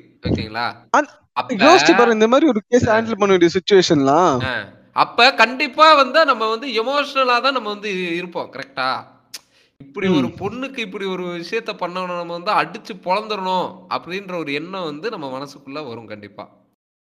அதன் விளைவாக அவனை பிடிச்சி அடிச்சு பொளந்தாச்சு, நாளைக்கு அவன் இல்ல அவன் பண்ணலன்றதுக்கான ஒரு ஆதாரம் கிடைக்குது, அப்ப என்ன பண்ண முடியும்? அந்த பொண்ணே வந்துல என் புருஷன் பண்ணவே இல்லைங்க, இருந்தாலும் என் புருஷன் கைய உடச்சிட்டா. கண்டிப்பா இந்த மாதிரி சம்பவம் நடக்கும்டா. நான் ஏன் இதை சொல்றேன்னா, நான் அந்த ஆபீசர் கிட்ட பேசினேன், நான் அந்த ஆபீசர் அந்த இது போலீஸர் என்ன சார் இப்படி எல்லாம் இருக்கு அப்படின்னு. ஏன்னா அவர் கொஞ்சம் நல்லா பேசினாரு மனுஷன், அதனால என்ன சார் இப்படி எல்லாம் இருக்கு, இதெல்லாம் நிறைய இதெல்லாம் சின்ன விஷயம் தம்பி, நம்ம ஏரியா எல்லாம் வேற மாதிரி நடக்கும்பா, ஏதோ ஒரு சண்டேல, நான் ஏரியா பேரை சொல்ல விரும்பல, ஏதோ ஒரு சண்டேல வந்து புருஷன் அருவாலத்தை விட்டுருவான்பா, மண்டேலயே விட்டுடுவான், அவன் பொண்டாட்டி வந்து கேஸ் கொடுப்பா, அடுத்த நாளே வந்து கேஸ் வாபஸ் வாங்குவா, அவன் புருஷனே ஹாஸ்பிட்டலுக்கு கூட்டிட்டு போயிட்டு வருவான், விடுதி நான் பாத்துக்கிறேன் அப்படின்னு. இதெல்லாம் நாங்க பாத்துருக்கோம்ப்பா. சோ எடுத்தவங்க இந்த மாதிரி பண்ணா நம்மளேதான் பிரச்சனை. எக்ஸாக்ட்லி. சோ அப்ப வந்து இந்த மாதிரியான இடங்கள்ல வந்து பொறுமையா இருக்கிறதுக்கான காரணம் வந்து இதுதான், ஓகேங்களா? இதுதான். ஆமா, உடனே இதை பார்த்துட்டு காவல்துறையே வந்து சரி கிடையாது அப்படின்ற ஒரு முடிவுக்கு வந்து நம்ம அந்த அந்த எமோஷனலி இருக்கக்கூடிய இதுல நம்மளும் வந்துடக்கூடாது, ஓகேவா? இதை என்கரேஜ் பண்ற மாதிரி சில விஷயங்களை வந்து நம்ம வந்து சொல்லுவோம். என்னன்னா, ஒரு ரவுடியை பிடிச்சா அவன் கையை உடைச்சிடணும் சார், அவன் காலை உடைச்சிடணும் சார், அவனை இது பண்ணிடணும் சார், இப்படி இதெல்லாம் இது பண்றோம், ஓகேவா? நாளைக்கு நீங்களும் அந்த ரவுடி அப்படின்னு இன்னும் ஏன் சார் கையை உடைக்காம இருக்கீங்க, உடைங்க சார் அவன் கைய, இதெல்லாம் நம்ம பாத்துருக்கோம், ஓகேவா? நாளைக்கு நீங்களுமே வந்து ஒரு போலீஸை எதிர்த்து பேச வேண்டிய ஒரு சூழ்நிலை வரும், ஓகேவா? கண்டிப்பாக ஒரு போலீஸுக்கு ரவுடியாக தெரிவீர்கள். உங்களுடைய கையை உடைக்க வேண்டும்னு கீழே இன்ஸ்டாகிராம்ல ஒரு 4 பேர் வந்து கமெண்ட் போட்டுட்டு இருப்பாங்க, ஓகேவா? ஸோ இதுதான் நம்ம நம்ம வந்து ஏன் இந்த விஷயத்த வந்து ஒரு ஒரு கரெக்டா இந்த மாதிரி சொல்லணும் அப்படின்னு நினைக்கிறோம்னா, அடிக்கிற உரிமை அப்படின்றது வந்து போலீஸ் கிட்ட வந்து இருக்கு, ஓகேவா? அது வந்து ரொம்ப ஆபத்தானதுன்றதான் நம்ம இங்க சொல்றோம், ஓகேவா? ஏன்னா இப்ப ஒரு திருடன் அவன் வந்து தப்பிச்சு ஓடிட்டு இருக்கான், அவனை பிடிக்கணும் அப்படின்றதுக்காக ஒருத்தர் ஓடி போறாரு, அவனை பிடிக்கிறாரு, கீழே உருள்றாரு, புரள்றாருன்றதெல்லாம் வேற. ஆனா அவனை பிடிச்சிட்டு போய் லாக்அப்ல உட்கார வச்சு அவனை விசாரிக்கிறன்ற பேர்ல அதாவது அதுதான் பிரச்சனை, புரியுதுங்களா? நீங்க வந்து சேசிங்களா இந்த மாதிரி போனப்பா, உருண்டேன், நானும் உருண்டேன், புரண்டேன், பிடிச்சேன், அப்ப 2 பேருக்கு காயங்கள் ஏற்பட்டதுன்றதெல்லாம் வேற. உள்ள போய் ஒரு 4 போலீஸ்காரங்க சுத்து போட்டு அட்டி அட்டின்னு அவனை அடிச்சு அவன் அதை பண்ணாம கூட இருந்திருந்திருக்கலாம், ஓகேவா? அதுக்கான ஆதாரம் அவன் பண்ணியும் கூட இருந்திருந்திருக்கலாம், அதுக்கான ஆதாரங்கள் இவங்க கிட்ட இருக்கலாம், ஓகேவா? அதை கோர்ட்ல சப்மிட் பண்ணி அவனுக்கு என்ன தண்டனை கொடுக்கணும்ன்றது கோர்ட்டு தானே முடிவு பண்ணணும். அதுக்கு தானே அந்த சத்தியன் மாதிரி பேசுறீங்க, சாமி தான் தண்டிக்கணும். அப்படி சொல்ல வரல, ஓகேவா? இப்ப ஒரு ஒரு கரெக்டான ஒரு கம்ப்ளைண்ட் எழுதி, ஒரு சார்ஜ் ஷீட் எழுதி கரெக்டா அவனை கொண்டு போயிட்டு கரெக்டான ஆதாரங்களோட கோர்ட்ல அது ஒரு முறையா பண்ணலாம் சொல்றீங்க, கரெக்டான ஆதாரங்களோட கோர்ட்ல சப்மிட் பண்ணா அது எப்படிங்க ஒரு ஒரு இது இல்லாம இருக்கும்? அது அதுதானே வேலை, அதுதானே, புரியுதுங்களா? தண்டனை கொடுக்க முதல்ல இந்த அதாவது போலீஸ் ஆகக்கூடிய அந்த மனநிலையில இருக்கிறவங்களே வந்து தண்டனை கொடுத்துடணும். நம்ம வந்து ஒரு ஒரு எப்படி சொல்றது, இந்த சமூகத்துல நீதி காவலனாக நம்ம இருக்கிறோம்ன்ற எண்ணத்தை முதல்ல விட்டுறணும். அவங்க வேலை என்ன, அவங்க வேலைன்றது இவன் தப்பு பண்றானா இல்லையா அப்படின்றத ஆராய்ஞ்சு அதுக்கான ஆதாரங்களை திரட்டி அதை கொண்டு போய் கோர்ட்ல சப்மிட் பண்றது தானேங்க ஒரு போலீஸோட வேலை, அதுதானே அவங்க அவங்க ஒர்க், அதுதானே. இப்ப ஒரு இடத்துல 2 பேருக்கு கலவரம் நடந்துட்டு இருக்கு, 2 பேரை அடிச்சுட்டு கிடக்குறானுங்க, ஓகேவா? இவனுங்க 2 பேரையும் பிரிச்சு விட்டு இவங்க 2 பேர்ல என்ன தப்பு என்ன பிரச்சனைன்றத விசாரிச்சு அவங்க 2 பேரையுமே கொண்டு போய் கோர்ட்டு முன்னால் நிறுத்துறது தானே வேலை. அந்த இடத்துல ஏய் நீ என்ன தப்பு பண்ண சார், அவன் தான் சார் என்னோட பொண்டாட்டியை இப்படி திட்டி விட்டா சார், பொண்டாட்டியை திட்டுற நீ, நானா இருந்தா நாக்கு அரிஞ்சு விடுவேன், இப்படின்ட்டு பஞ்சாயத்து பண்றது போலீஸோட வேலை இல்லைல்ல, கண்டிப்பா இல்ல. அது வந்து ஒரு கட்ட பஞ்சாயத்து பண்ணக்கூடிய அந்த ஏரியால ஒரு கட்ட பஞ்சாயத்து பண்ணக்கூடிய ஒரு ஆளோட வேலை இது வந்து போலீஸோட வேலையே கிடையாது. அப்ப வந்து 2 பேரையும் பிடிச்சி என்ன விஷயம்ன்றது விசாரிச்சு இவங்க 2 பேர் மேலையும் கேஸ் எழுதி அவங்களை கொண்டு போய் கோர்ட்ல நிப்பாட்டி இதுல யார் தப்பு பண்ணா யார் மேல தப்புன்றது வந்து கோர்ட் விசாரிச்சு அவங்களுக்கு தண்டனை கொடுக்கும். அந்த தண்டனை கூண்டுல ஏத்துறது வரைக்கும் தான் போலீஸோட வேலை. ஸோ இந்த வேலையை சரியா பாக்குறது தான் சரின்ற மாதிரி தான் இப்ப நம்ம சொல்லிக்கிட்டு இருக்கோம். இன்னும் இது போக இன்னொரு முக்கியமான, அதாவது மக்கள் பொதுமக்களுக்கு போலீஸ் மேல இருக்கக்கூடிய ஒரு மிகப்பெரிய கோபம் என்ன அப்படின்னா, இந்த 100 ரூபா வாங்குறது, ஓகேவா? ₹100 கொடுத்திருப்பீங்க நீங்க, பல ₹100 கொடுத்திருக்கேங்க எனக்கு வந்து. அதாவது ரொம்ப சிம்பிளா சொல்லணும்னா, நான் கொடுத்த ₹100ல ஒரு 100 ஹெல்மெட் வாங்கலாம் நிச்சயம், 100 ஹெல்மெட் இல்ல ஒரு 10ஆவது சாலிடா வாங்கிருப்பேன். இப்ப கரெக்டா அது என்ன விஷயம் அப்படின்னா, இப்ப வந்து ஒரு ஹைவே ஒரு இது அப்படின்ற இடத்துல வந்து பெரும்பாலும் நம்மளே ஹெல்மெட் போட்டு போயிருவோம், ஓகேவா? சில இடங்கள்ல ஓகே இப்ப பக்கத்துல தானேப்பா, ரொம்ப கிட்டதான், இதுக்கு ஒரு ஹெல்மெட் எடுக்கணும் போடணும் இப்படின்ற ஒரு சோம்பேறித்தனமான விஷயத்துல நம்ம வந்து இது பண்ணிட்டு போவோம் ஓகேவா. சில நேரங்கள்ல ஹெல்மெட்டே போட்டு போவோம் ஓகேவா. ஏன் ஓவர் ஸ்பீடா வந்த, இங்க சிக்னல் இருக்கு இதை பாக்கலையா, இந்த மாதிரி இது ஏதாவது ஒரு காரணத்தை சொல்லி நம்மகிட்ட ஒரு 100 ரூபா வாங்கிடுவாங்களோன்னு சொல்லி நமக்கே ஒரு பயம் இருக்கும். இப்ப தூரத்துல போலீஸ பார்த்தா நம்மளே வந்து இந்த லே போணுமா, எப்படி இவரை தாண்டி போறது அப்படின்ற ஒரு எண்ணம் வந்து நமக்கே தோன்றும். ஏன்னா இப்ப நம்ம வந்து எல்லாமே பர்ஃபெக்டா வச்சிருந்தாலும் ஏதாவது ஒரு காரணம் சொல்லிடுவாங்களோ, இது இது இதுல இந்த கண்ணாடி ஏன் இப்படி திருப்பலை நீ இப்படின்னு கேட்டுருவாங்களோ, இப்படின்னு சொல்லி நம்மகிட்ட ஒரு 100 ரூபா வாங்கிடுவாங்களோ இப்படின்ற ஒரு எண்ணம் வந்து நம்ம எல்லார்ட்டையுமே இருக்கும் ஓகேவா. சோ இதுக்கு வந்து என்ன காரணம் அப்படின்னு பாத்தீங்க அப்படின்னா, ஒரு போலீஸோட சம்பளம் எவ்வளவு இருக்கும்?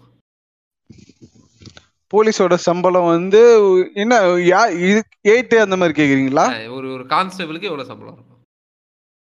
ஒரு கான்ஸ்டபிளுக்கு ஒரு 25,000. ஒரு 25,000 ஓகேவா, அதுவே அதிகம் நினைக்கிறேன் எனக்கு. பார்க்க போனா 20,000 ரூபான்றது ஓகே சரிங்களா. 20,000 ரூபான்றது வந்து நமக்கு ஒரு பெரிய சம்பளம் மாதிரி தெரியலாம், ஒரு ஒரு கரெக்டான சம்பளம் தானப்பா, நான் ஐடியில் ஒர்க் பண்ணுறேன் எனக்கே 20,000 தானே அப்படின்னு தோணலாம் ஓகேவா. 8 மணி நேரம் முடிஞ்சதுக்கு அப்புறமா நீங்கள் எவனாவது ஃபோன் பண்ணால் எடுப்பீங்களா? ஆனால் ஒரு கண்டிப்பாக போலீஸ் வந்து அப்படி கிடையாது. ஒரு போலீஸோட ஷிஃப்ட் என்ன சொல்லுங்கள்? போலீஸோட ஷிஃப்ட் டைமிங் என்ன, காலை ஏஞ்சது நைட் வரைக்கும். நைட் வரைக்கும், சில நேரங்களில் அடுத்த நாள் காலையில் வரைக்கும், அடுத்த நாள் காலையில் வரைக்கும். அவங்க வந்து அந்த ஷிஃப்ட் எக்ஸ்டெண்ட் பண்ணி பண்ணுவாங்க, ஆனால் எக்ஸ்ட்ரா காசுலாம் கிடையாது ஓகேவா. ஸோ அப்போ வந்து தன்னோட குடும்பத்தோட ஒரு டைம் ஸ்பெண்ட் பண்ண முடியாது ஓகேவா. நம்மளுடைய பர்சனலாக நமக்கு வேற ஏதாவது ஒரு வேலை இருந்ததுன்னா அதை சரியாக பார்க்க முடியாது. இப்படி உங்களுடைய பர்சனல் லைஃப் அப்படின்ற ஒரு விஷயமே உங்கள்கிட்ட கிடையாது. அப்படி இருக்கும்போது அவனோட ஒரே மோட்டிவ் வந்து நிறைய பணம் சம்பாதிக்கணும், நம்ம இவ்வளோ நேரம் வேலை பார்க்குறோம் அப்போ நம்ம நிறைய பணம் வரணும் அப்படின்ற ஒரே மோட்டிவ். அவன் யோசிச்சு பாருங்களேன், அவனை பத்தி யோசிச்சு பாருங்க. இது வந்து நான் வந்து சின்ன வயசுல வந்து இந்த விஷயத்த நான் இது பண்ணது ஒரு எப்போ நான் ஒரு பிளஸ் இது ஃபர்ஸ்ட் இயர் படிக்கும்போது நடந்த சம்பவம் இது. அப்போ ஒரு போலீஸ் ஆஃபீஸர் என்கிட்ட சொன்னாரு, ஒழுங்கா படிங்கடா, படிச்சு இது பண்ணுங்கடா, போலீஸாலாம் ஆயிடாதீங்கடா அப்படின்னாரு. ஏன் சார் இப்படி சொல்றீங்க அப்படின்னு சொல்லி கேட்டேன். ஏன்னா அப்போ வந்து எனக்கு அப்பத்துல சின்ன வயசுல இருந்து போலீஸ் ஆகணும் தான் ஆசையா. சோ கேட்டேன் அவர்கிட்ட, ஏன் சார் அப்படி சொல்றீங்க அப்படின்னு சொல்லி கேட்டேன். ஆனா பெரிய போலீஸ் ஆயிடா தம்பி, சின்னதா இந்த 8 ஊர்காவல் பழத்தான் ஆயிடாதுரா. ஏன் சொல்றேன்னா நான் வந்து அவர் வந்து லவ் பண்ணி கல்யாணம் பண்ணிக்கிட்டாராம். அப்ப வந்து இருந்ததுல ஊர்காவல் படையில ஜாயின் பண்ணி அதுக்கப்புறமா கான்ஸ்டபிள் ஆனாரு. அந்த இது சொல்லுவாங்க ஹோம் கார்டா இருந்து கான்ஸ்டபிள் ஆகுறது, அந்த மாதிரி ஆகினாராம் அவரு. அவரோட ஃப்ரெண்டு ஒரு நார்மல் இதுல சேல்ஸ் எக்ஸிக்யூட்டிவா ஜாயின் பண்ணி இப்போ ஒரு பெரிய ஒரு கம்பெனியில உண்டாயோ ஏதோ ஒரு கம்பெனி சொன்னாரு, கரெக்டா தெரியல, அந்த கம்பெனில ஹெட்டா இருக்காராம். மனுஷன் இன்னும் இவர் இருக்காருல, இப்ப 2 வீலரா வாங்கினாராம். அவன் காரு வீடு பங்களான்னு சந்தோஷமா இருக்கானு. ஆனா அவன் வேலை செய்யறது என்னோட கம்மி தான்டா, நான் ஒரு நாள் கூட இது பண்ணாம தான் இருக்கேன். சோ என்னோட லைஃப் இப்படி இருக்கு, ஆனா என்னை விட இது தகுதியில கம்மியா இருந்தாலும் அவனோட லைஃப் வந்து வேற வேலை அவன் பார்த்ததால அவனோட வேலை நேரம் என்னோட கம்மி, என்னோட கம்மி, அவன் வேலை செய்யற டைம் வந்து என்னோட கம்மி. ஆனா நான் இவ்வளவு நேரம் வேலை செஞ்சு எனக்கு இவ்வளவுதான் சம்பளம்.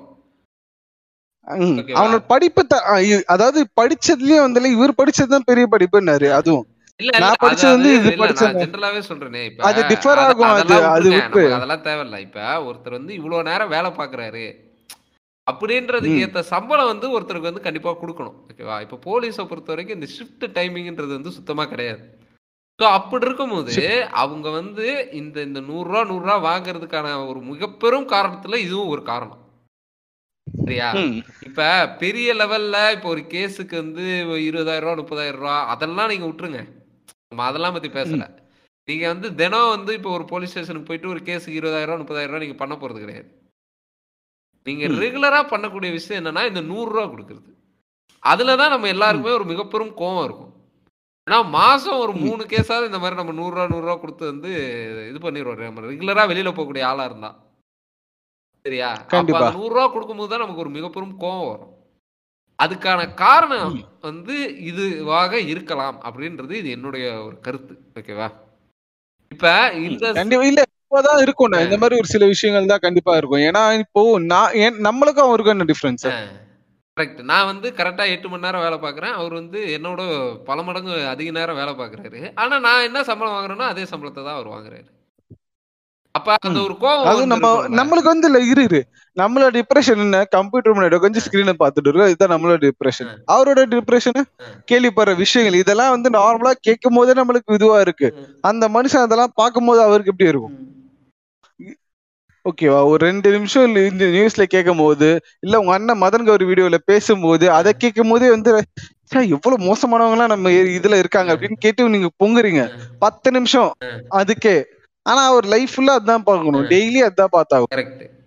கிரைம் ஸ்கிரீன், அந்த கிரைம் சீனுக்கு போகணும், அங்க வாக்குமூலம் வாங்கணும், அந்த பொண்ணுகிட்ட கேட்டு என்னமா என்ன ஆச்சுன்னு, அதாவது நடந்த சம்பவத்தை கேட்டு இது பண்ணும். இங்க யாரும் வந்து இல்ல தெரி படத்துல வர விஜய் மாரி 8 வருஷம் எல்லாம் போக மாட்டாங்க, பொறுமையா உட்காந்து எல்லாம் கேட்பாங்க, கேட்டு ஒன்னொன்னு எவ்வளவு டீடைல்ஸ் கலெக்ட் பண்ண முடியுமோ கலெக்ட் பண்ணிட்டு அதுக்கப்புறமா தான் ஸ்டெப் எடுப்பாங்க.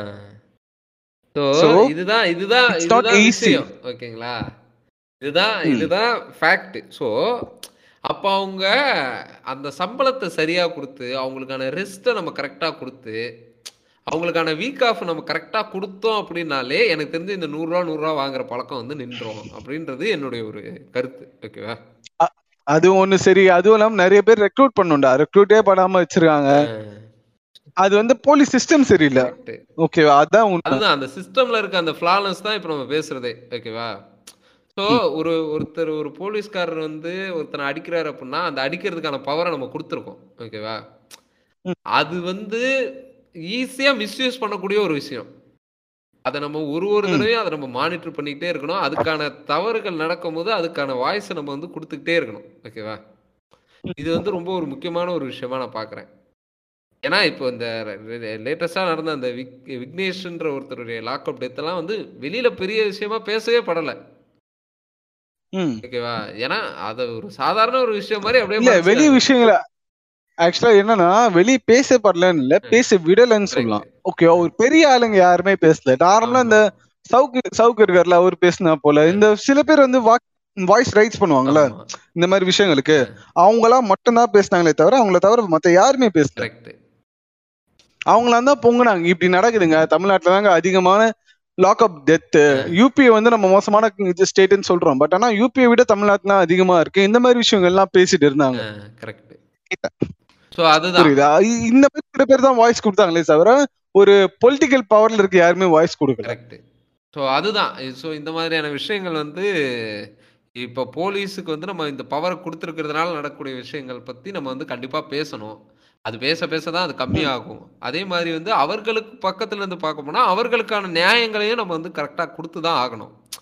ஏன்னா ஒரு ஒரு எப்படி சொல்றது, இந்த மாதிரியான ஒரு ப்ரெஷரை அண்டர்க்ரோ பண்ணி, ஓகேவா, இப்படி ஒரு மனநிலையில இருக்கிற ஒருத்தரை வந்து நம்ம ரோட்ல எங்கேயாவது ஒரு போலீஸ்காரரை ஃபேஸ் பண்ணி பேச வேண்டிய ஒரு சூழ்நிலை ஏற்பட்டதுன்னா நாளைக்கு நம்மளுமே வந்து ஒரு சந்தேக கேஸ்ல உள்ள போக வேண்டிய நிலை ஏற்படலாம். ஓகேவா, ஏன்னா இன்னைக்கு ஒருத்தனை நடக்குது அப்படின்றத வந்து நம்ம பார்த்தும் பார்க்காம அப்படியே விட்டு போயிடுறோம். நாளைக்கு அது நமக்கும் நடக்கும். ஓகேவா, நம்மளும் அவனும் ஒரே சொசைட்டில தான் இருக்கும். நீங்க நினைக்கலாம் நான் ஒரு நல்ல வேலைக்கு போறேன், நான் வந்து ஒரு நல்ல என்ன பிடிச்சிட்டு போகிறதுக்கான காரணமே அவங்களுக்கு இல்லைன்னு நீங்கள் நினைக்கலாம். ஓகேவா, ஆனால் அதுக்கான காரணங்கள் இருக்குது அப்படின்றத தான் நம்ம இன்றைக்கி சொல்லிக்கிறோம். ஓகேவா, காரணங்கள் இருக்குது, உருவாக்கவும் படமா. ஸோ அதனால் அந்த அந்த விஷயங்களை வந்து நம்ம கொஞ்சம் கரெக்டாக பார்த்து நம்ம கொஞ்சம் கரெக்டாக ஹேண்டில் பண்ணோம். அவ்வளோதான்.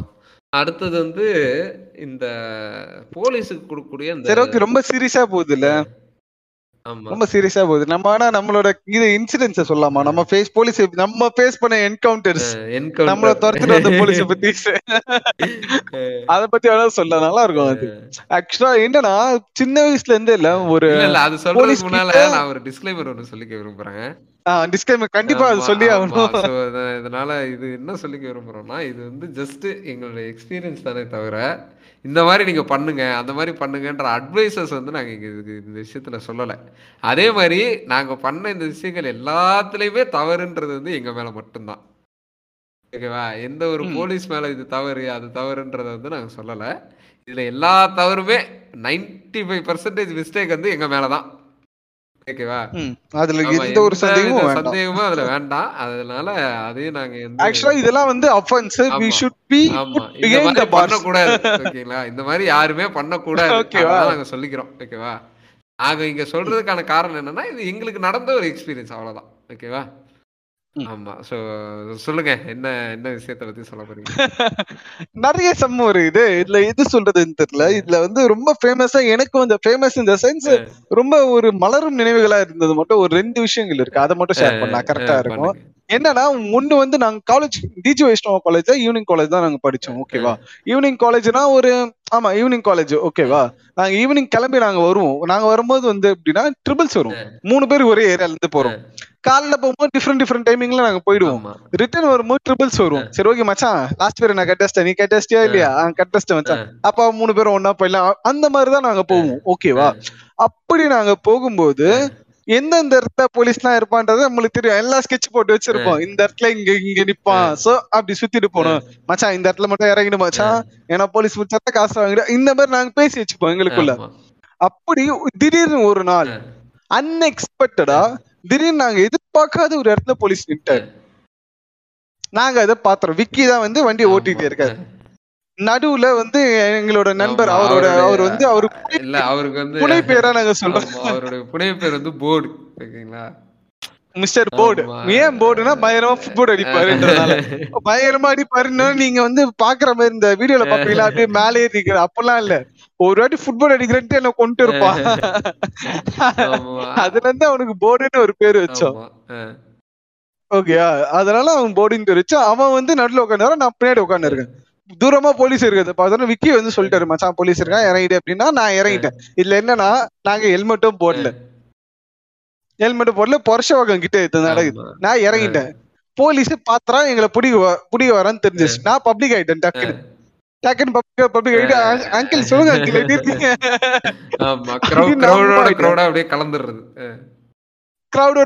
நான் கிளம்பிட்டேன், இதுவாயிட்டேன்.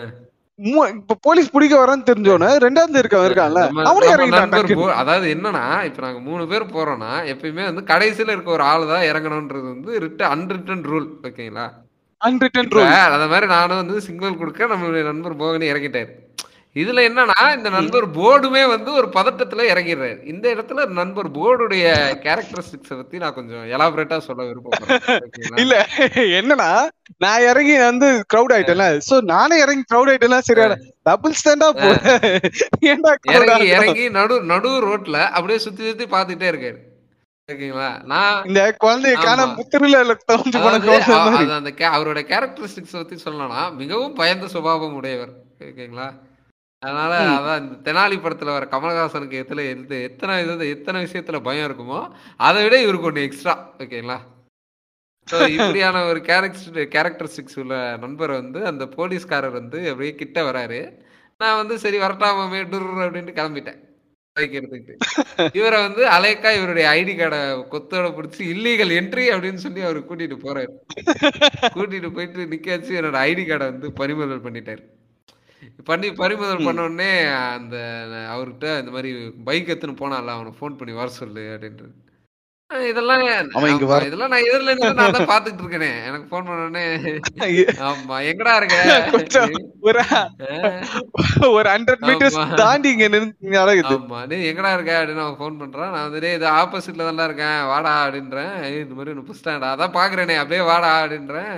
இல்லடா ஐடி கார்டு வாங்கிட்டாங்கடா. ஐடி கார்டு தானடா இது, வாடா காலேஜ்ல நான் வாங்கி தரேன்டா, வேற புதுசா தொலைஞ்சு போச்சுட்டு புது ஐடி கார்டு வாங்கிக்கலாம்டா அப்படின்றேன். அந்த நண்பர் வந்து கேட்கவே மாட்டாரு, இல்ல எனக்கு இதுதான் வேணும், நாளைக்கு இதை வச்சு என் மேல ஏதாவது கேஸ் போட்டாங்க அப்படின்னா. இல்ல இதுக்கு என்கிட்ட ஒண்ணு சொன்னா மச்சா, என்னன்னா என் அட்ரஸ் தான் இருக்கு மச்சா, திரும்பி ஒரு வேளை வீட்டுக்கு வரல, இது பொருஷாகத்துல இருந்து உன் ஐடி கார்டு வீட்டுக்கு வரல. எனக்கு என்னன்னா, ஒரு மிக பெரும் டெரரிஸ்ட பிடிக்கிறது கூட போலீஸ் அவ்வளவு எஃபர்ட் எடுக்க மாட்டாங்க, சரியா. இவன் வந்து ஏன்டா ட்ரிபிள்ஸ் அந்த கேஸுக்கும் ஐடி கார்டு எடுத்துட்டு வீட்டுக்கு வராங்க, வீட்டுக்கு லெட்டர் அனுப்புறாங்க. ரைட்டு ஓகேன்ட்டு என்ன ஆயிடுச்சு, நாங்களும் வந்து சரின்ட்டு வண்டியை ஒரு சேஃப் கார்டான ஒரு பிளேஸ்ல கொண்டு போய் வண்டியை டிராப் பண்ணிட்டு, நான் வண்டியோட போனா மறுபடியும் வண்டியோட வந்துட்டான் அப்படின்னு பிடிச்சிருவாப்ல அப்படின்ட்டு இருக்காங்க. நாங்க வண்டியை நிறுத்திட்டு நடந்து வந்தோம். வர்றதுக்குள்ள அவர் வந்து ஸ்டேஷன் போயிட்டாருன்னா சரி ஓகே ஸ்டேஷன் போலாம் அப்படின்ட்டு ஸ்டேஷன் போயிட்டு நடக்கிறோம் ஏன்னா பைக் எடுத்துட்டு போக முடியாது, போனா புடிச்சிருவோம், அதான் நடந்து போறோம். ஸ்டேஷனுக்குள்ள போறோம், ஸ்டேஷனுக்குள்ள போனோடனே வெளியில போகும்போதே வந்து முடிவு பண்ணிட்டோம் என்னன்னா, மச்சான் அவன்கிட்ட உன் ஐடி கார்டு மட்டும் தான் இருக்கும், அந்த ஆள் வண்டியில தான் போயிருக்கான், அவன் வண்டி எங்க இருக்குன்னு சொல்லி அவன் வண்டியில இருந்து ஐடி கார்டு தூக்குறான். அதாவது எப்படி போலீஸ் ஸ்டேஷனுக்கு போய் அவ்வளவு பெரிய போலீஸ் ஸ்டேஷன்ல அங்க இருந்து எடுக்கிறோம் அப்படின்னு முடிவு பண்ணிட்டு போறோம். அங்க ஈஸ்டர் நடத்த நாங்க போறோம். எனக்கு இப்ப அதான் இப்ப நினைச்சா கூட இப்படி இப்படி ஒரு கிரிஞ்சு பிளானா யோசிச்சேன்னு எனக்கு தெரியல. ஆனா அது யோசிச்சு நாங்க போறோம், அங்க போய் எடுத்தலாம் சட்டு நாங்க போறோம். அந்த மாதிரி எடுக்கக்கூடிய சூழ்நிலை இல்லைன்றது தெரிஞ்சிருச்சு, போனவனே தெரிஞ்சிருச்சு. நம்ம எடுக்கிறத பார்த்தாலும் உள்ள வச்சு உடிச்சிருவாங்க அப்படின்னு. சரி ஓகே அப்படின்ட்டு நேரம் அங்க ஒரு அதிகாரி உட்காந்துட்டு இருந்தாரு. அவர்கிட்ட போயிட்டு, சார் இந்த மாதிரி ட்ரிபிள்ஸ் வந்தோம் சார், இந்த மாதிரி ஐடி கார்டை வாங்கிட்டு வந்துட்டாங்க சார். அவரு எங்களை மேல எங்களை எச்சி போடா அப்படின்ட்டாரு.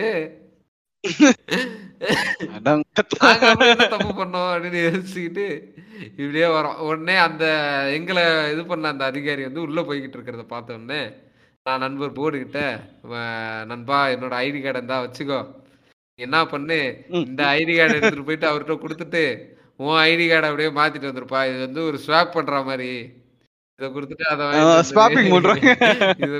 வாங்கிட்டு வந்துரு அப்படின்ட்டு அவர்கிட்ட கொடுத்து அனுப்புறோம் உள்ள. ஓகேவா, அந்த அதிகாரி வந்து எவ்வளவு பெரிய ஒரு அறிவில் மிகுந்த ஒரு அதிகாரின்னா, இந்த ஐடி கார்டை வாங்கிட்டு அவன் இவ்வளோ இதாக கொடுக்குறான் அப்படின்னா இது கண்டிப்பாக ஃபேக்காக தான்டா இருக்கும், இதை நான் வச்சுக்கிட்டு உன்னோட கொடுத்துருவேன். நான் சொல்றேன் நான் தான் பார்த்தேன், அது அவன் இவ்வளவு தெரியுமா குடுத்து அனுப்புறானா, இது டூப்ளிகேட் அப்படின்னு போட்டான். காலேஜ் ஐடி கார்டுல என்ன நண்பர்களே டூப்ளிகேட் ஒரிஜினல் எனக்கு புரியல. எல்லாம் அவர் என்ன நினைச்சிருக்காருன்னா, சரி இவன் ஐடி கார்டு இவன் தான் காசு கொடுப்பான், இவன்லாம் கொடுத்தானா இவன் அப்படியே போனா போதுன்னு போயிடுவான் அப்படின்ற எண்ணத்துல அவர் வந்து நினைச்சிருந்திருக்கலாம் அப்படின்றது என்னுடைய யூகம். ஓகேங்களா, இதெல்லாம் இது பண்ணிட்டு நான் உன்னை என் புள்ள மாதிரி நினைக்கிறேன்ப்பா, நீ வந்து அவனுக்கு 2 பேரும் எப்படின்னா இங்க இங்க வர வச்சு அவனோட மாட்டி அந்த அந்த இதுக்கு இது பண்ணுப்பா அப்படின்னு அவன் என்னன்னோ இவர்கிட்ட சொல்லி அனுப்ப, இந்த நண்பர் வெளியில வராரு, மச்சான் இந்த மாதிரி ஐடி கார்டு தூக்கி போட்டாங்கடா அப்படின்ட்டு. சேர்றா அந்த ஐடி கார்டை எத்தனை வந்தியா இந்தாடா அப்படின்னோடனே நான் அதை வாங்கி பாக்கெட்ல வச்சுட்டு அடுத்து நம்ம என்ன மாதிரியான திட்டங்கள் போடலாம் அப்படின்னு சொல்லி வெளியில இருந்து திட்டம் போட்டுக்கிட்டு இருக்கும் போது அப்போ ஒரு சுவையான ஒரு நபர் ஓகே அப்ப வந்து ஒரு நபர் வந்து வந்தாரு எங்ககிட்ட. பார்க்க வந்து கொஞ்சம் வந்து வாட்ட சாட்டமா கொஞ்சம் நார்மலா இதுவா இருந்தாரு.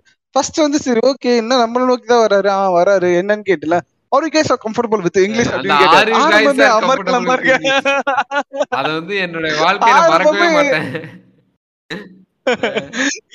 அது மறக்கவே முடியாத ஒரு சம்பவம் அது. ஏன்னா are you guys comfortable with English கேட்டாரு. யா ப்ரோ, யா சொல்லுங்க bro. Okay okay no issues.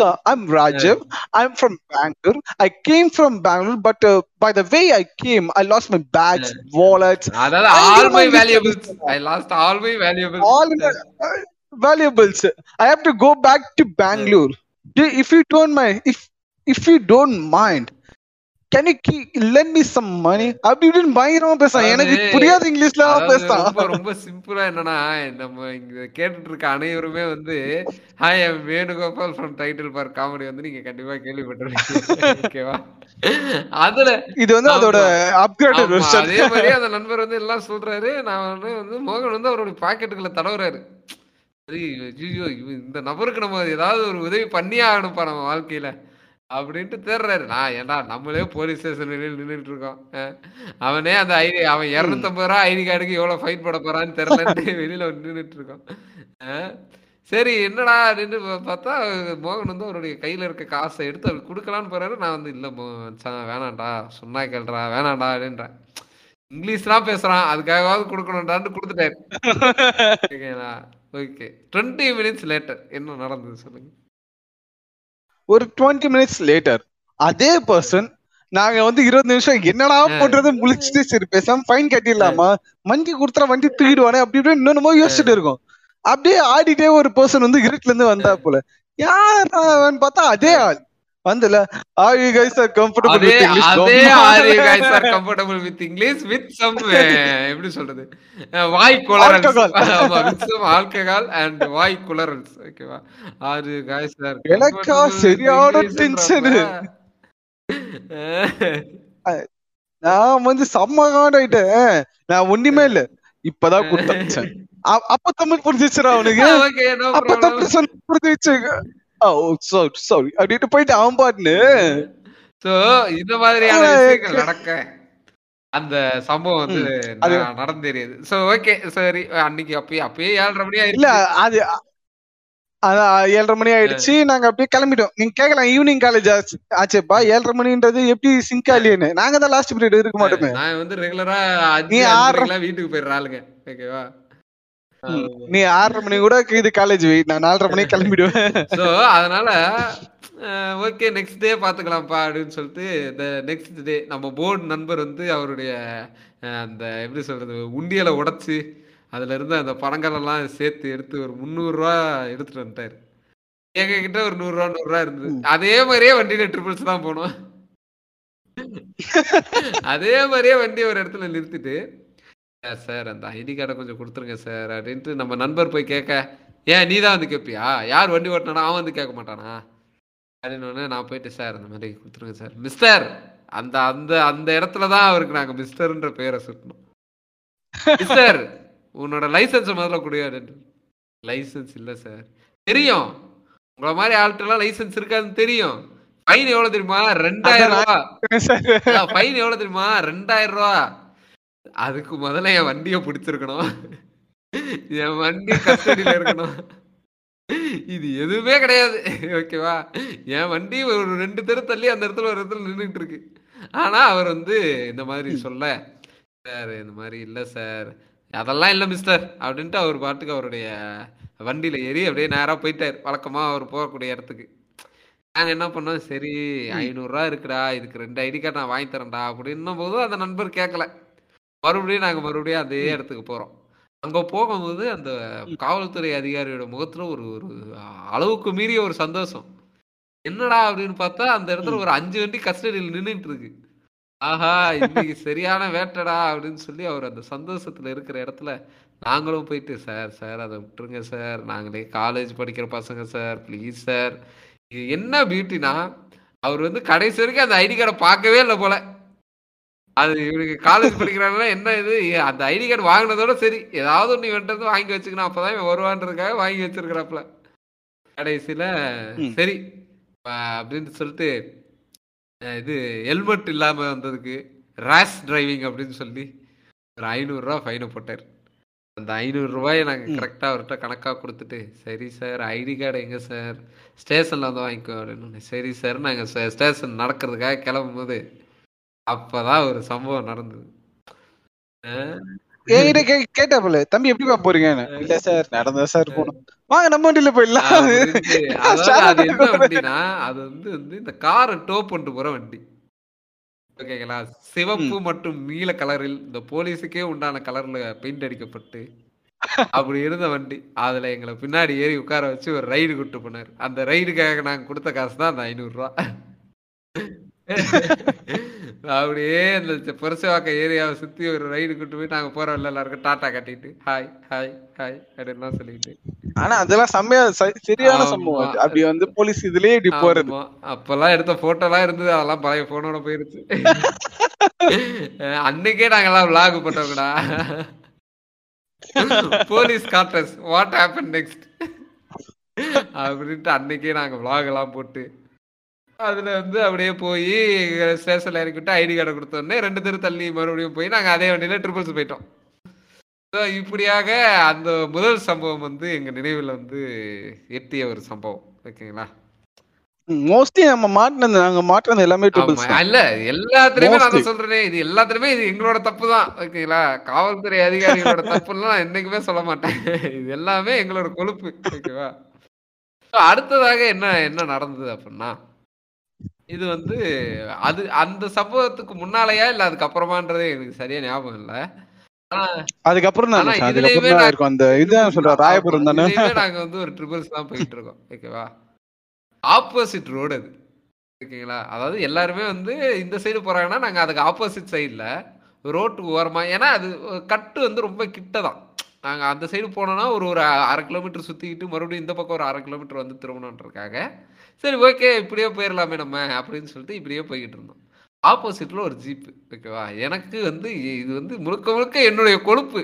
ஓகேவா, அது ஜீப்பை பார்த்தோன்னே யூட்டர்ன் போட்டிருக்கணுமா இல்லையா, சரி ஜீப் நம்ம ஜீப் அப்படியே ஓரமா இப்படி ஓரமா போயிடலாம் அப்படின்ட்டு அப்படியே போக அந்த ஜிபி எங்களை பார்த்தோன்னே மூவ்மெண்ட் கொடுக்க ஆரம்பிச்சிருச்சு. சரி என்னடா அப்படின்னு பார்க்க ஒரு கட்டத்துல அவங்க வந்து எங்களை அப்படியே லாக் பண்ணிட்டு வண்டி விட்டு இறங்கடா அப்படின்னு இறங்கி ஏண்டா ஜீப்பு நின்றுட்டு இருக்கு ட்ரிபிள்ஸ் ராங் ரூட்ல வந்துட்டு இருக்க பார்த்தோடனே திரும்பி போகணுன்ற அந்த ஒரு பயமே இல்லையா? நான் யாரா நீ என்னடா என்னடா வேலை பார்க்குறீங்க அப்படின்னு கேட்டேன். இந்த மாதிரி படிக்கிறோம் சார். என்னடா படிக்கிற? காலேஜ் படிக்கிறேன். சிவகார்த்தி அடிச்சதுல யாரா நீ? நான் ஒரு டாக்டர்ன்றவன், நான் காலேஜ் ஸ்டூடெண்ட். காலேஜ் படிக்கிறியா? ஏன்னா காலேஜ் படிக்கிறனா என்ன படிக்கிறேன்றத சொல்லணும் அப்படின்ட்டு அவரு பயங்கரமாக எங்களை வந்து இது பண்ணேன். இல்லை சார் இந்த மாதிரி டிஜே வைஷ்ணவா காலேஜ். நீ என்ன பண்ண, நீ ஸ்டேஷன்ல வந்து வண்டி எடுத்துக்கோ அப்படின்ட்டு வண்டியை வந்து ஸ்டேஷனுக்கு எடுத்து சென்று விட்டார். இப்போ வண்டி வந்து ஸ்டேஷனுக்கு போயிருச்சுன்னா ஒரு 3 பேர் ரோட்டில் எப்படி நடந்து போனோம், அடுத்து என்ன பண்ணலாம், என்ன இது பண்ணலாம், இப்படியெல்லாம் வந்து பிளான் பண்ணிட்டு போனால் பரவாயில்ல. ஏதோ டூரிஸ்ட் மாதிரி புதுசாக ஒரு ஊருக்கு வந்திருக்கா மாதிரி இந்த ஊரை சுற்றி பார்த்துக்கிட்டே நடந்து போகிற மாதிரி சிப்ஸு சாப்பிட்டுக்கிட்டு இப்படியெல்லாம் ஸ்டேஷனுக்கு போய் சரின்ட்டு நாங்கள் உள்ளே போயிட்டு சார் இந்த மாதிரி வண்டி வந்து எடுத்துகிட்டு வந்துட்டாங்க, நீங்கள் யாருக்கிட்ட மாட்டிருக்கீங்கன்னு தெரியுமாப்பா அப்படின்னு கேட்டாங்க. யாரு சார்? Crime branch inspector. பாரு இன்ஸ்பெக்டர் கிட்டே மாட்டிருக்கிறீங்க அப்படின்ட்டு எங்களை பத்தி எல்லாம் இது பண்ணேன். சரி சார் இல்லை சார் இந்த மாதிரி இது பண்ணோம் சார், கொஞ்சம் வண்டி மட்டும் இது பண்ணுங்க சார். அதெல்லாம் கொடுக்க முடியாதுப்பா, அவர் வந்தா அவர்கிட்ட கேட்டுக்கோ அப்படின்னு சொல்லி நாங்கள் ஓரமா நின்றுகிட்டு இருக்கோம். அப்போ வந்து ஒரு நிகழ்வு நடக்கும். அது என்ன நிகழ்வுன்றத சொல்லுங்கம்மா. ஆக்சுவலா என்னன்னா நின்றுட்டு இருக்கோம் அவ்வளவு கடுப்புல, என்னடா இவன் இவங்கிட்ட போய் நீங்க மாட்டிடுமா அப்படின்ற ஒரு இதுல நின்றுட்டு இருக்கோம். அப்போ திடீர்னு ஒரு சின்ன சின்ன பசங்க எல்லாம் வந்தாங்க, ஒரு +1 படிக்கிற பசங்க, 10th படிக்கிற பசங்க, அந்த மாதிரி பசங்க எல்லாம் வந்தானுங்க. நாங்க வந்து அப்போ கொஞ்சம் வாட்ட சாட்டமா இருப்போம், அரைக்கை சொக்கா அம்சமா போட்டுக்கிட்டு ஹைட் அண்ட் வெயிட்டா கொஞ்சம் இதுவா இருப்போம். நாங்க இப்படி நின்றுட்டு இல்ல வந்து இப்படியே பாத்துட்டு இருந்தோம். திடீர்னு ஒரு பையன் இல்ல சார் சார் அப்படி போல என்னன்னா சார் சார் அப்படின்னு யாரு சார்னா திரும்பி திரும்பி பார்த்தா யாருமே இல்லை. விட்டுற சொல்லுங்க சார், விட்டுற சொல்லுங்க சார், நல்லா இது விட்டுற சொல்லுங்க சார் கொஞ்சம். ஏதோ நாங்க ஏதோ மப்டியில அன்பு செல்வன் IPS மாதிரி நாங்க 4 பேரு எங்களுக்கு பயனா என்னன்னே தெரியாது. எங்களை வந்து சார் சார் விட்டுற சொல்லுங்க சார், சார் சார் விட்டுற சொல்லுங்க சார். டேய் எங்களையோ பிடிச்சி வச்சிருக்கிறானடா. நாங்களே ட்ரிபிள்ஸ் வந்து அக்யூஸ்டா விட்டுற சொல்லுங்க சார், விட்டுற சொல்லுங்க சார் நான் சொல்றேன் அப்படின்ட்டு சரியான காமெடி. அதெல்லாம் அவன் வந்து கீடு என்கிட்ட கேட்கும் போது எனக்கு ஒண்ணுமே புரியல. இவன் என்னடா விட்டுற சொல்லுங்கன்றா. சரி ரைட்டு, இதுக்கப்புறம் நம்மள வந்து என்ன பண்றதுன்னு தெரியலன்னு சாயங்காலமா அந்த அதிகாரி வந்தாரு, அந்த இன்ஸ்பெக்டர். வேற நான் உன்கிட்ட பேசவே விரும்பல, நீ உங்க அப்பாவுக்கு போன் பண்ணு அப்படின்ட்டாரு. என்ன சரின்ட்டு நானும் வேற வழி இல்லை, அப்பாவுக்கு கால் பண்ணி அவர் வந்து இந்த மாதிரி வண்டிக்கான சரியான ஆதாரங்கள் எல்லாம் காட்டினதுக்கு அப்புறமா சரி பக்கத்தில் இருக்க அந்த இது டிராஃபிக் போலீஸ் கிட்ட போய் இந்த மாதிரி ராங் ரூட்ல டிரைவ் பண்ணதுக்கு ஒரு சார்ஜ் ஷீட்டு போட்டு வாங்கிட்டு வந்து அதை காட்டிட்டு வண்டி எடுத்துட்டு போங்கன்னு அவர் சொல்ல அதுக்கான ஃபைன் தொகையை கட்டி தான் அங்கிருந்து நான் போன நண்பர்களே. இப்படியாக எல்லாத்துலயும் நம்ம ஃபைன் கட்டிட்டோம். அதாவது ஃபைன் கட்டாம விட்டு, அதாவது ஒரே ஒரு நல்ல மனுஷன்ட்ட மட்டும் நம்ம ஃபைன் கட்டல. என்னன்னா இதே மாதிரியே வந்து நாங்க ஒரு தடவை வந்து ட்ரிபிள்ஸ்ல, அதாவது எங்க போனாலும் போயிட்டு வீட்டுக்கு போய்கிட்டு இருந்தோம் நண்பர்களே. அப்ப வந்து ஒரு டேர்ன் எடுக்கிறோம், அங்க போலீஸ் அந்த டேர்ன் எடுத்த கையோட அப்படியே ஒரு ரைட் டேர்ன் எடுத்து அப்படியே யூ டேர்ன் போட்டு திரும்புறோம். இந்த சைட்ல ஒரு அதிகாரி வந்து எங்களை லாக் பண்ணிட்டாரு. இந்த என்கவுண்டர்லாம் ஒருத்தர் போட போறாங்க அப்படின்னா உள்ள கொஞ்சம் தூரத்துல 2 பேர் வருவாங்க, அவன் இங்க இருந்து தப்பிச்சு ஓடும் போது பின்னாடி இருந்து ஒரு 2 பேர் வந்து பிடிப்பாங்கல்ல. இந்த மாதிரி நாங்க இப்படி பார்த்து திரும்பணும்னே பின்னாடி இருந்து ஒரு 2 பேர் வந்து எங்களை பிடிக்கிறாங்க. என்னடா இது அப்படின்ட்டு அதுக்கப்புறம் அங்க போனோம். என்னடா பார்த்தோன்னே இப்படி நேக்கா திரும்புறீங்க, எங்க போயிட்டு வரீங்க? இந்த மாதிரி மால் போயிட்டு வரோம் சார். என்ன பண்றீங்க? இந்த மாதிரி படிக்கிறோம் சார் டிஜே வைஷ்ணவ். அப்ப அதாவது ஏற்கனவே மாட்டின இந்த அனுபவத்தால இப்பெல்லாம் என்ன கேட்டாலும் எல்லாம் அப்படியே ஃபுல் நேமே சொல்லிடுறது. இந்த மாதிரி டிஜே வைஷ்ணவா காலேஜ்ல பிகாம் வந்து இப்ப 2nd இயர் படிச்சுக்கிட்டு இருக்கிறேன் சார். ஏண்டா இந்த டிஜே வைஷ்ணவா நல்ல காலேஜ், அங்க ஃபர்ஸ்ட் ஏண்டா இப்படி இப்படி சுத்திட்டு இருக்கிறீங்க? எனக்கு ஒரு ஆச்சரியம், என்ன நம்ம காலேஜ் அவ்வளவு நல்ல காலேஜா அப்படி ஒன்றும் நமக்கு தெரியலையே அப்படின்ட்டு. இல்லை சார் இந்த மாதிரி வந்தோம் சார், கொஞ்சம் இது பண்ணுங்க சார் ப்ளீஸ் சார் அப்படின்னா சரி சரி போங்க, இதுக்கப்புறம் அது மாதிரி வராதீங்க அப்படின்ட்டாரு.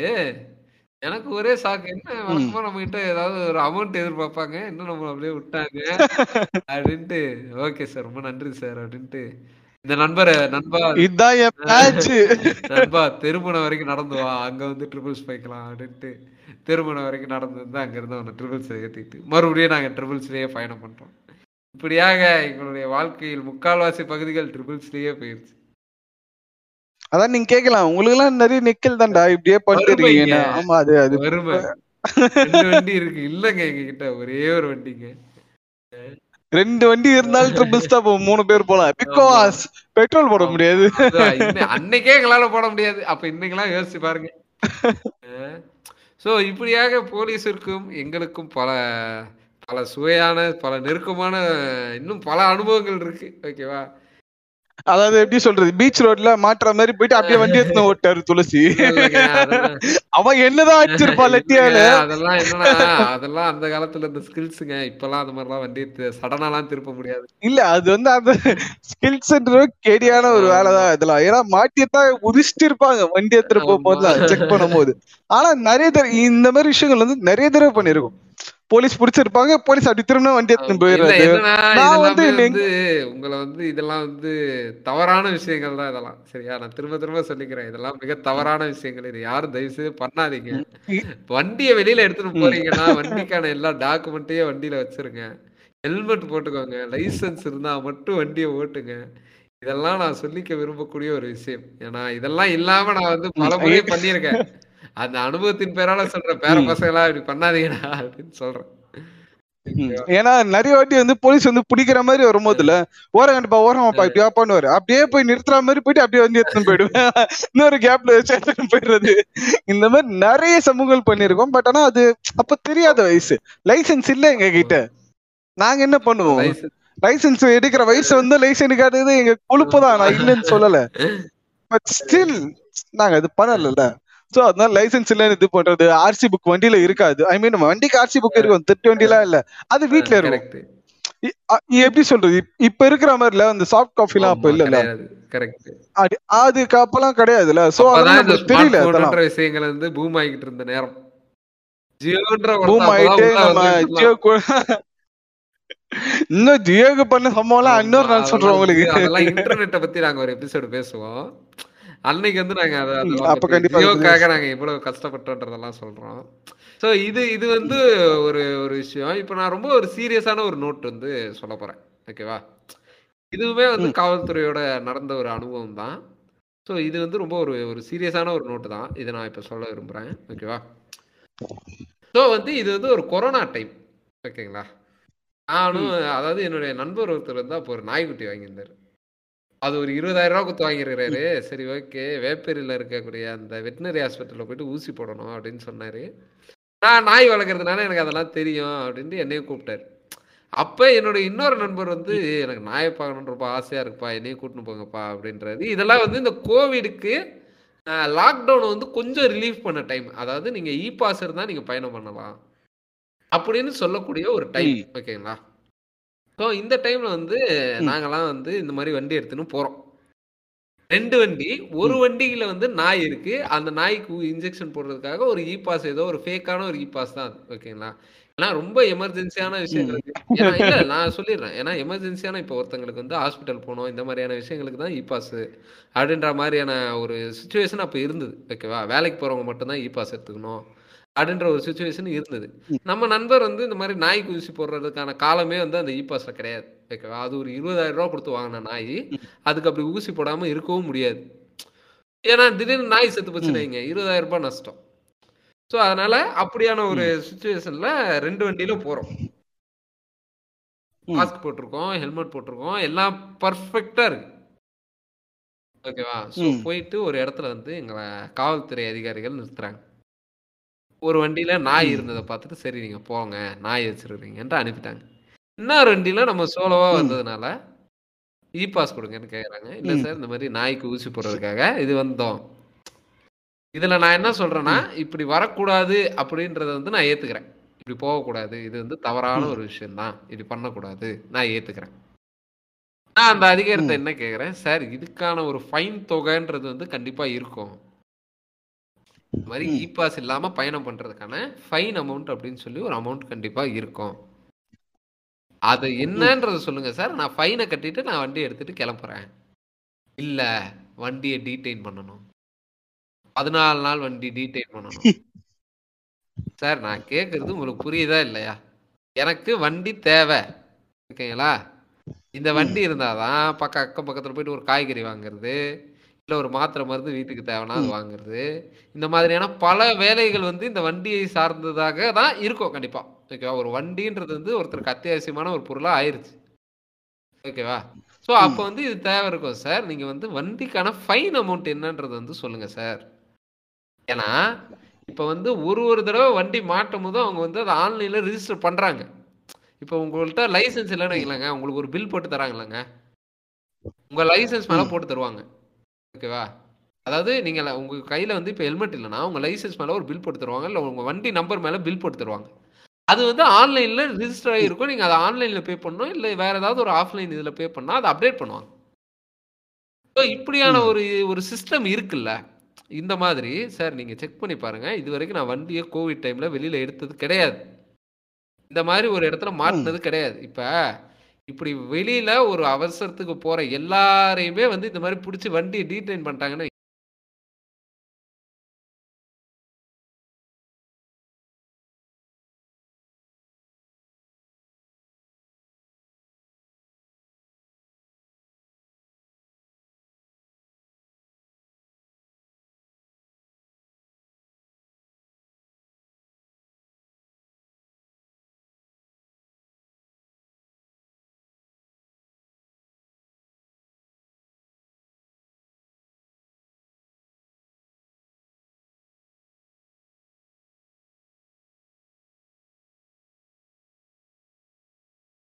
சார் இதுக்கான ஃபைன் சொல்லுங்க, நான் பே பண்றேன் சொல்ல அவங்க என்ன சொல்றாங்கன்னா வெயிட் பண்ணு சொல்றோம், அப்புறமா சொல்றோம், கொஞ்ச நேரம் கழிச்சு சொல்றோம் இப்படின்ட்டு வெயிட் பண்ண மதியானம் மணி வந்து 1:30 ஆகுது.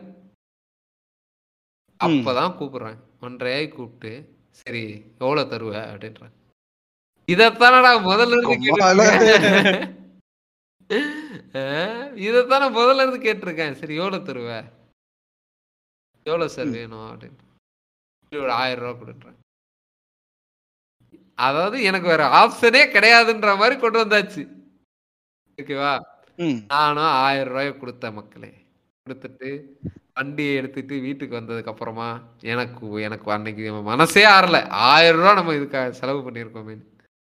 அதுக்கப்புறமாக நான் கூகுள் பண்றேன், மகாஜனங்களே இந்த மாதிரி இ பாஸ் இல்லாமல் பயணம் செய்வதற்கான ஃபைன் தொகை வெறும் 200 ரூபாய். 5 தடவை இ பாஸ் இல்லாம பயணம் செய்யறதுக்கான ஃபைன் அமௌண்ட் நான் ஒரே முறையில கட்டிட்டு வந்திருக்கேன் மகா ஜனங்களே. இதனால்தான் போலீஸிடம் மொத்த பவரையும் கொண்டு வந்து கொடுத்தீங்க. ஏன்னா அந்த டைம்ல போலீஸ் டிசைட் பண்றதுக்காக அவங்களுக்கு வந்து இது பண்ணியிருந்தாங்க. அதாவது இவங்க சொல்லக்கூடிய காரணம் கரெக்டா இருந்ததுன்னா நீங்க விட்டுறலாம், இல்லை காரணம் சரியா இல்லைன்னா நீங்கள் வண்டியை வந்து டீடைன் பண்ணிடுங்க, இல்லை அதுக்கான ஃபைன் போடுங்க, நீங்கள் என்ன வேணாலும் பண்ணுங்க இப்படின்ற ஒரு பவர் வந்து அந்த டைமில் போலீஸில் கொடுத்துருந்தாங்க. அதை ஒரே காரணத்தினால தான் நான் வந்து அன்றைக்கு 1000 ரூபாய் செலவு பண்ண மகாஜனங்களே. இதை வந்து ஒரு எண்டு நோட்டாக சொல்லி இந்த பாட்காஸ்டை நான் நிறைவு செய்யணும்னு நினைக்கிறேன். இப்போ நீங்கள் தெரிஞ்சுக்கோங்க இதுதான் விஷயம் ஓகேவா. ஆமாம். ஸோ இல்லை நான் என்ன சொல்றேன்னா போலீஸ் வந்து உங்க நண்பனும் கிடையாது, போலீஸ் உங்க எதிரியும் கிடையாது. எக்ஸாக்ட்லி ஓகேவா. போலீஸ் வந்து என்னைக்குமே உங்க நண்பன் கிடையாது ஓகேவா. ஆனா போலீஸ் எதிரி ஆகிறதுக்கு உங்களுக்கு, அதாவது எதிரி ஆகுறதும் ஆகாததும் நீங்க எப்படி போலீஸ் அப்படின்றத பொறுத்ததாக இருக்கு ஓகேவா. அதுதான் இன்னைக்கு பிரச்சனை அப்படின்னு சொல்றோம் ஓகேவா.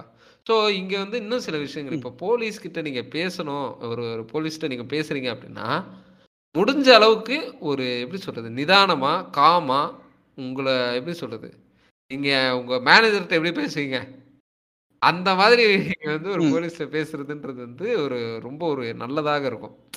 ஏன்னா இப்போ நீங்கள் எடுத்த உடனே நீங்கள் ஒரு ஹாஷாக பேசி அவரோட ஈகோவை நீங்கள் டச் பண்ணிட்டீங்க அப்படின்னா கண்டிப்பாக அதனால் வந்து ஒரு பாதிப்பு வந்து உங்களுக்கு கண்டிப்பாக இருக்கும் ஓகேவா. ஓ நீ ஏங்கிட்டே நீ ரூல்ஸ் பேசுகிறியா, ஓ நீ ஏங்கிட்டே இது பண்ணுறியா, இப்படின்ற மாதிரியான ஒரு பாதிப்பு இருக்கும். ஏன்னா இது இது இது நான் வந்து அந்த இடத்துல பண்ணேன்.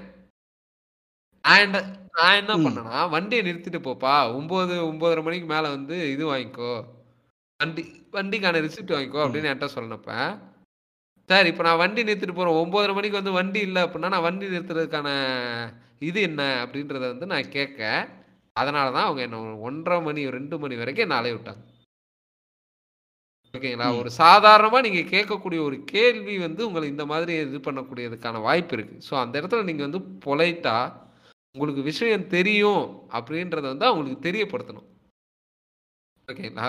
இப்போ நான் அங்கேயே அந்த கூகுள் சர்ச் பண்ணி, சார் இதுக்கான ஃபைன் அமௌண்ட் இவ்வளோ தான் காட்டுது, இந்த ஃபைன் அமௌண்ட்டை இப்போயே நான் பே பண்ணுறேன் அப்படின்னு சொல்லி நான் அப்படி பேசியிருந்தா ஒருவேளை அவங்க என்னை வந்து அப்பயே இது பண்ணிட்டு விட்டுருந்துருக்கலாம்.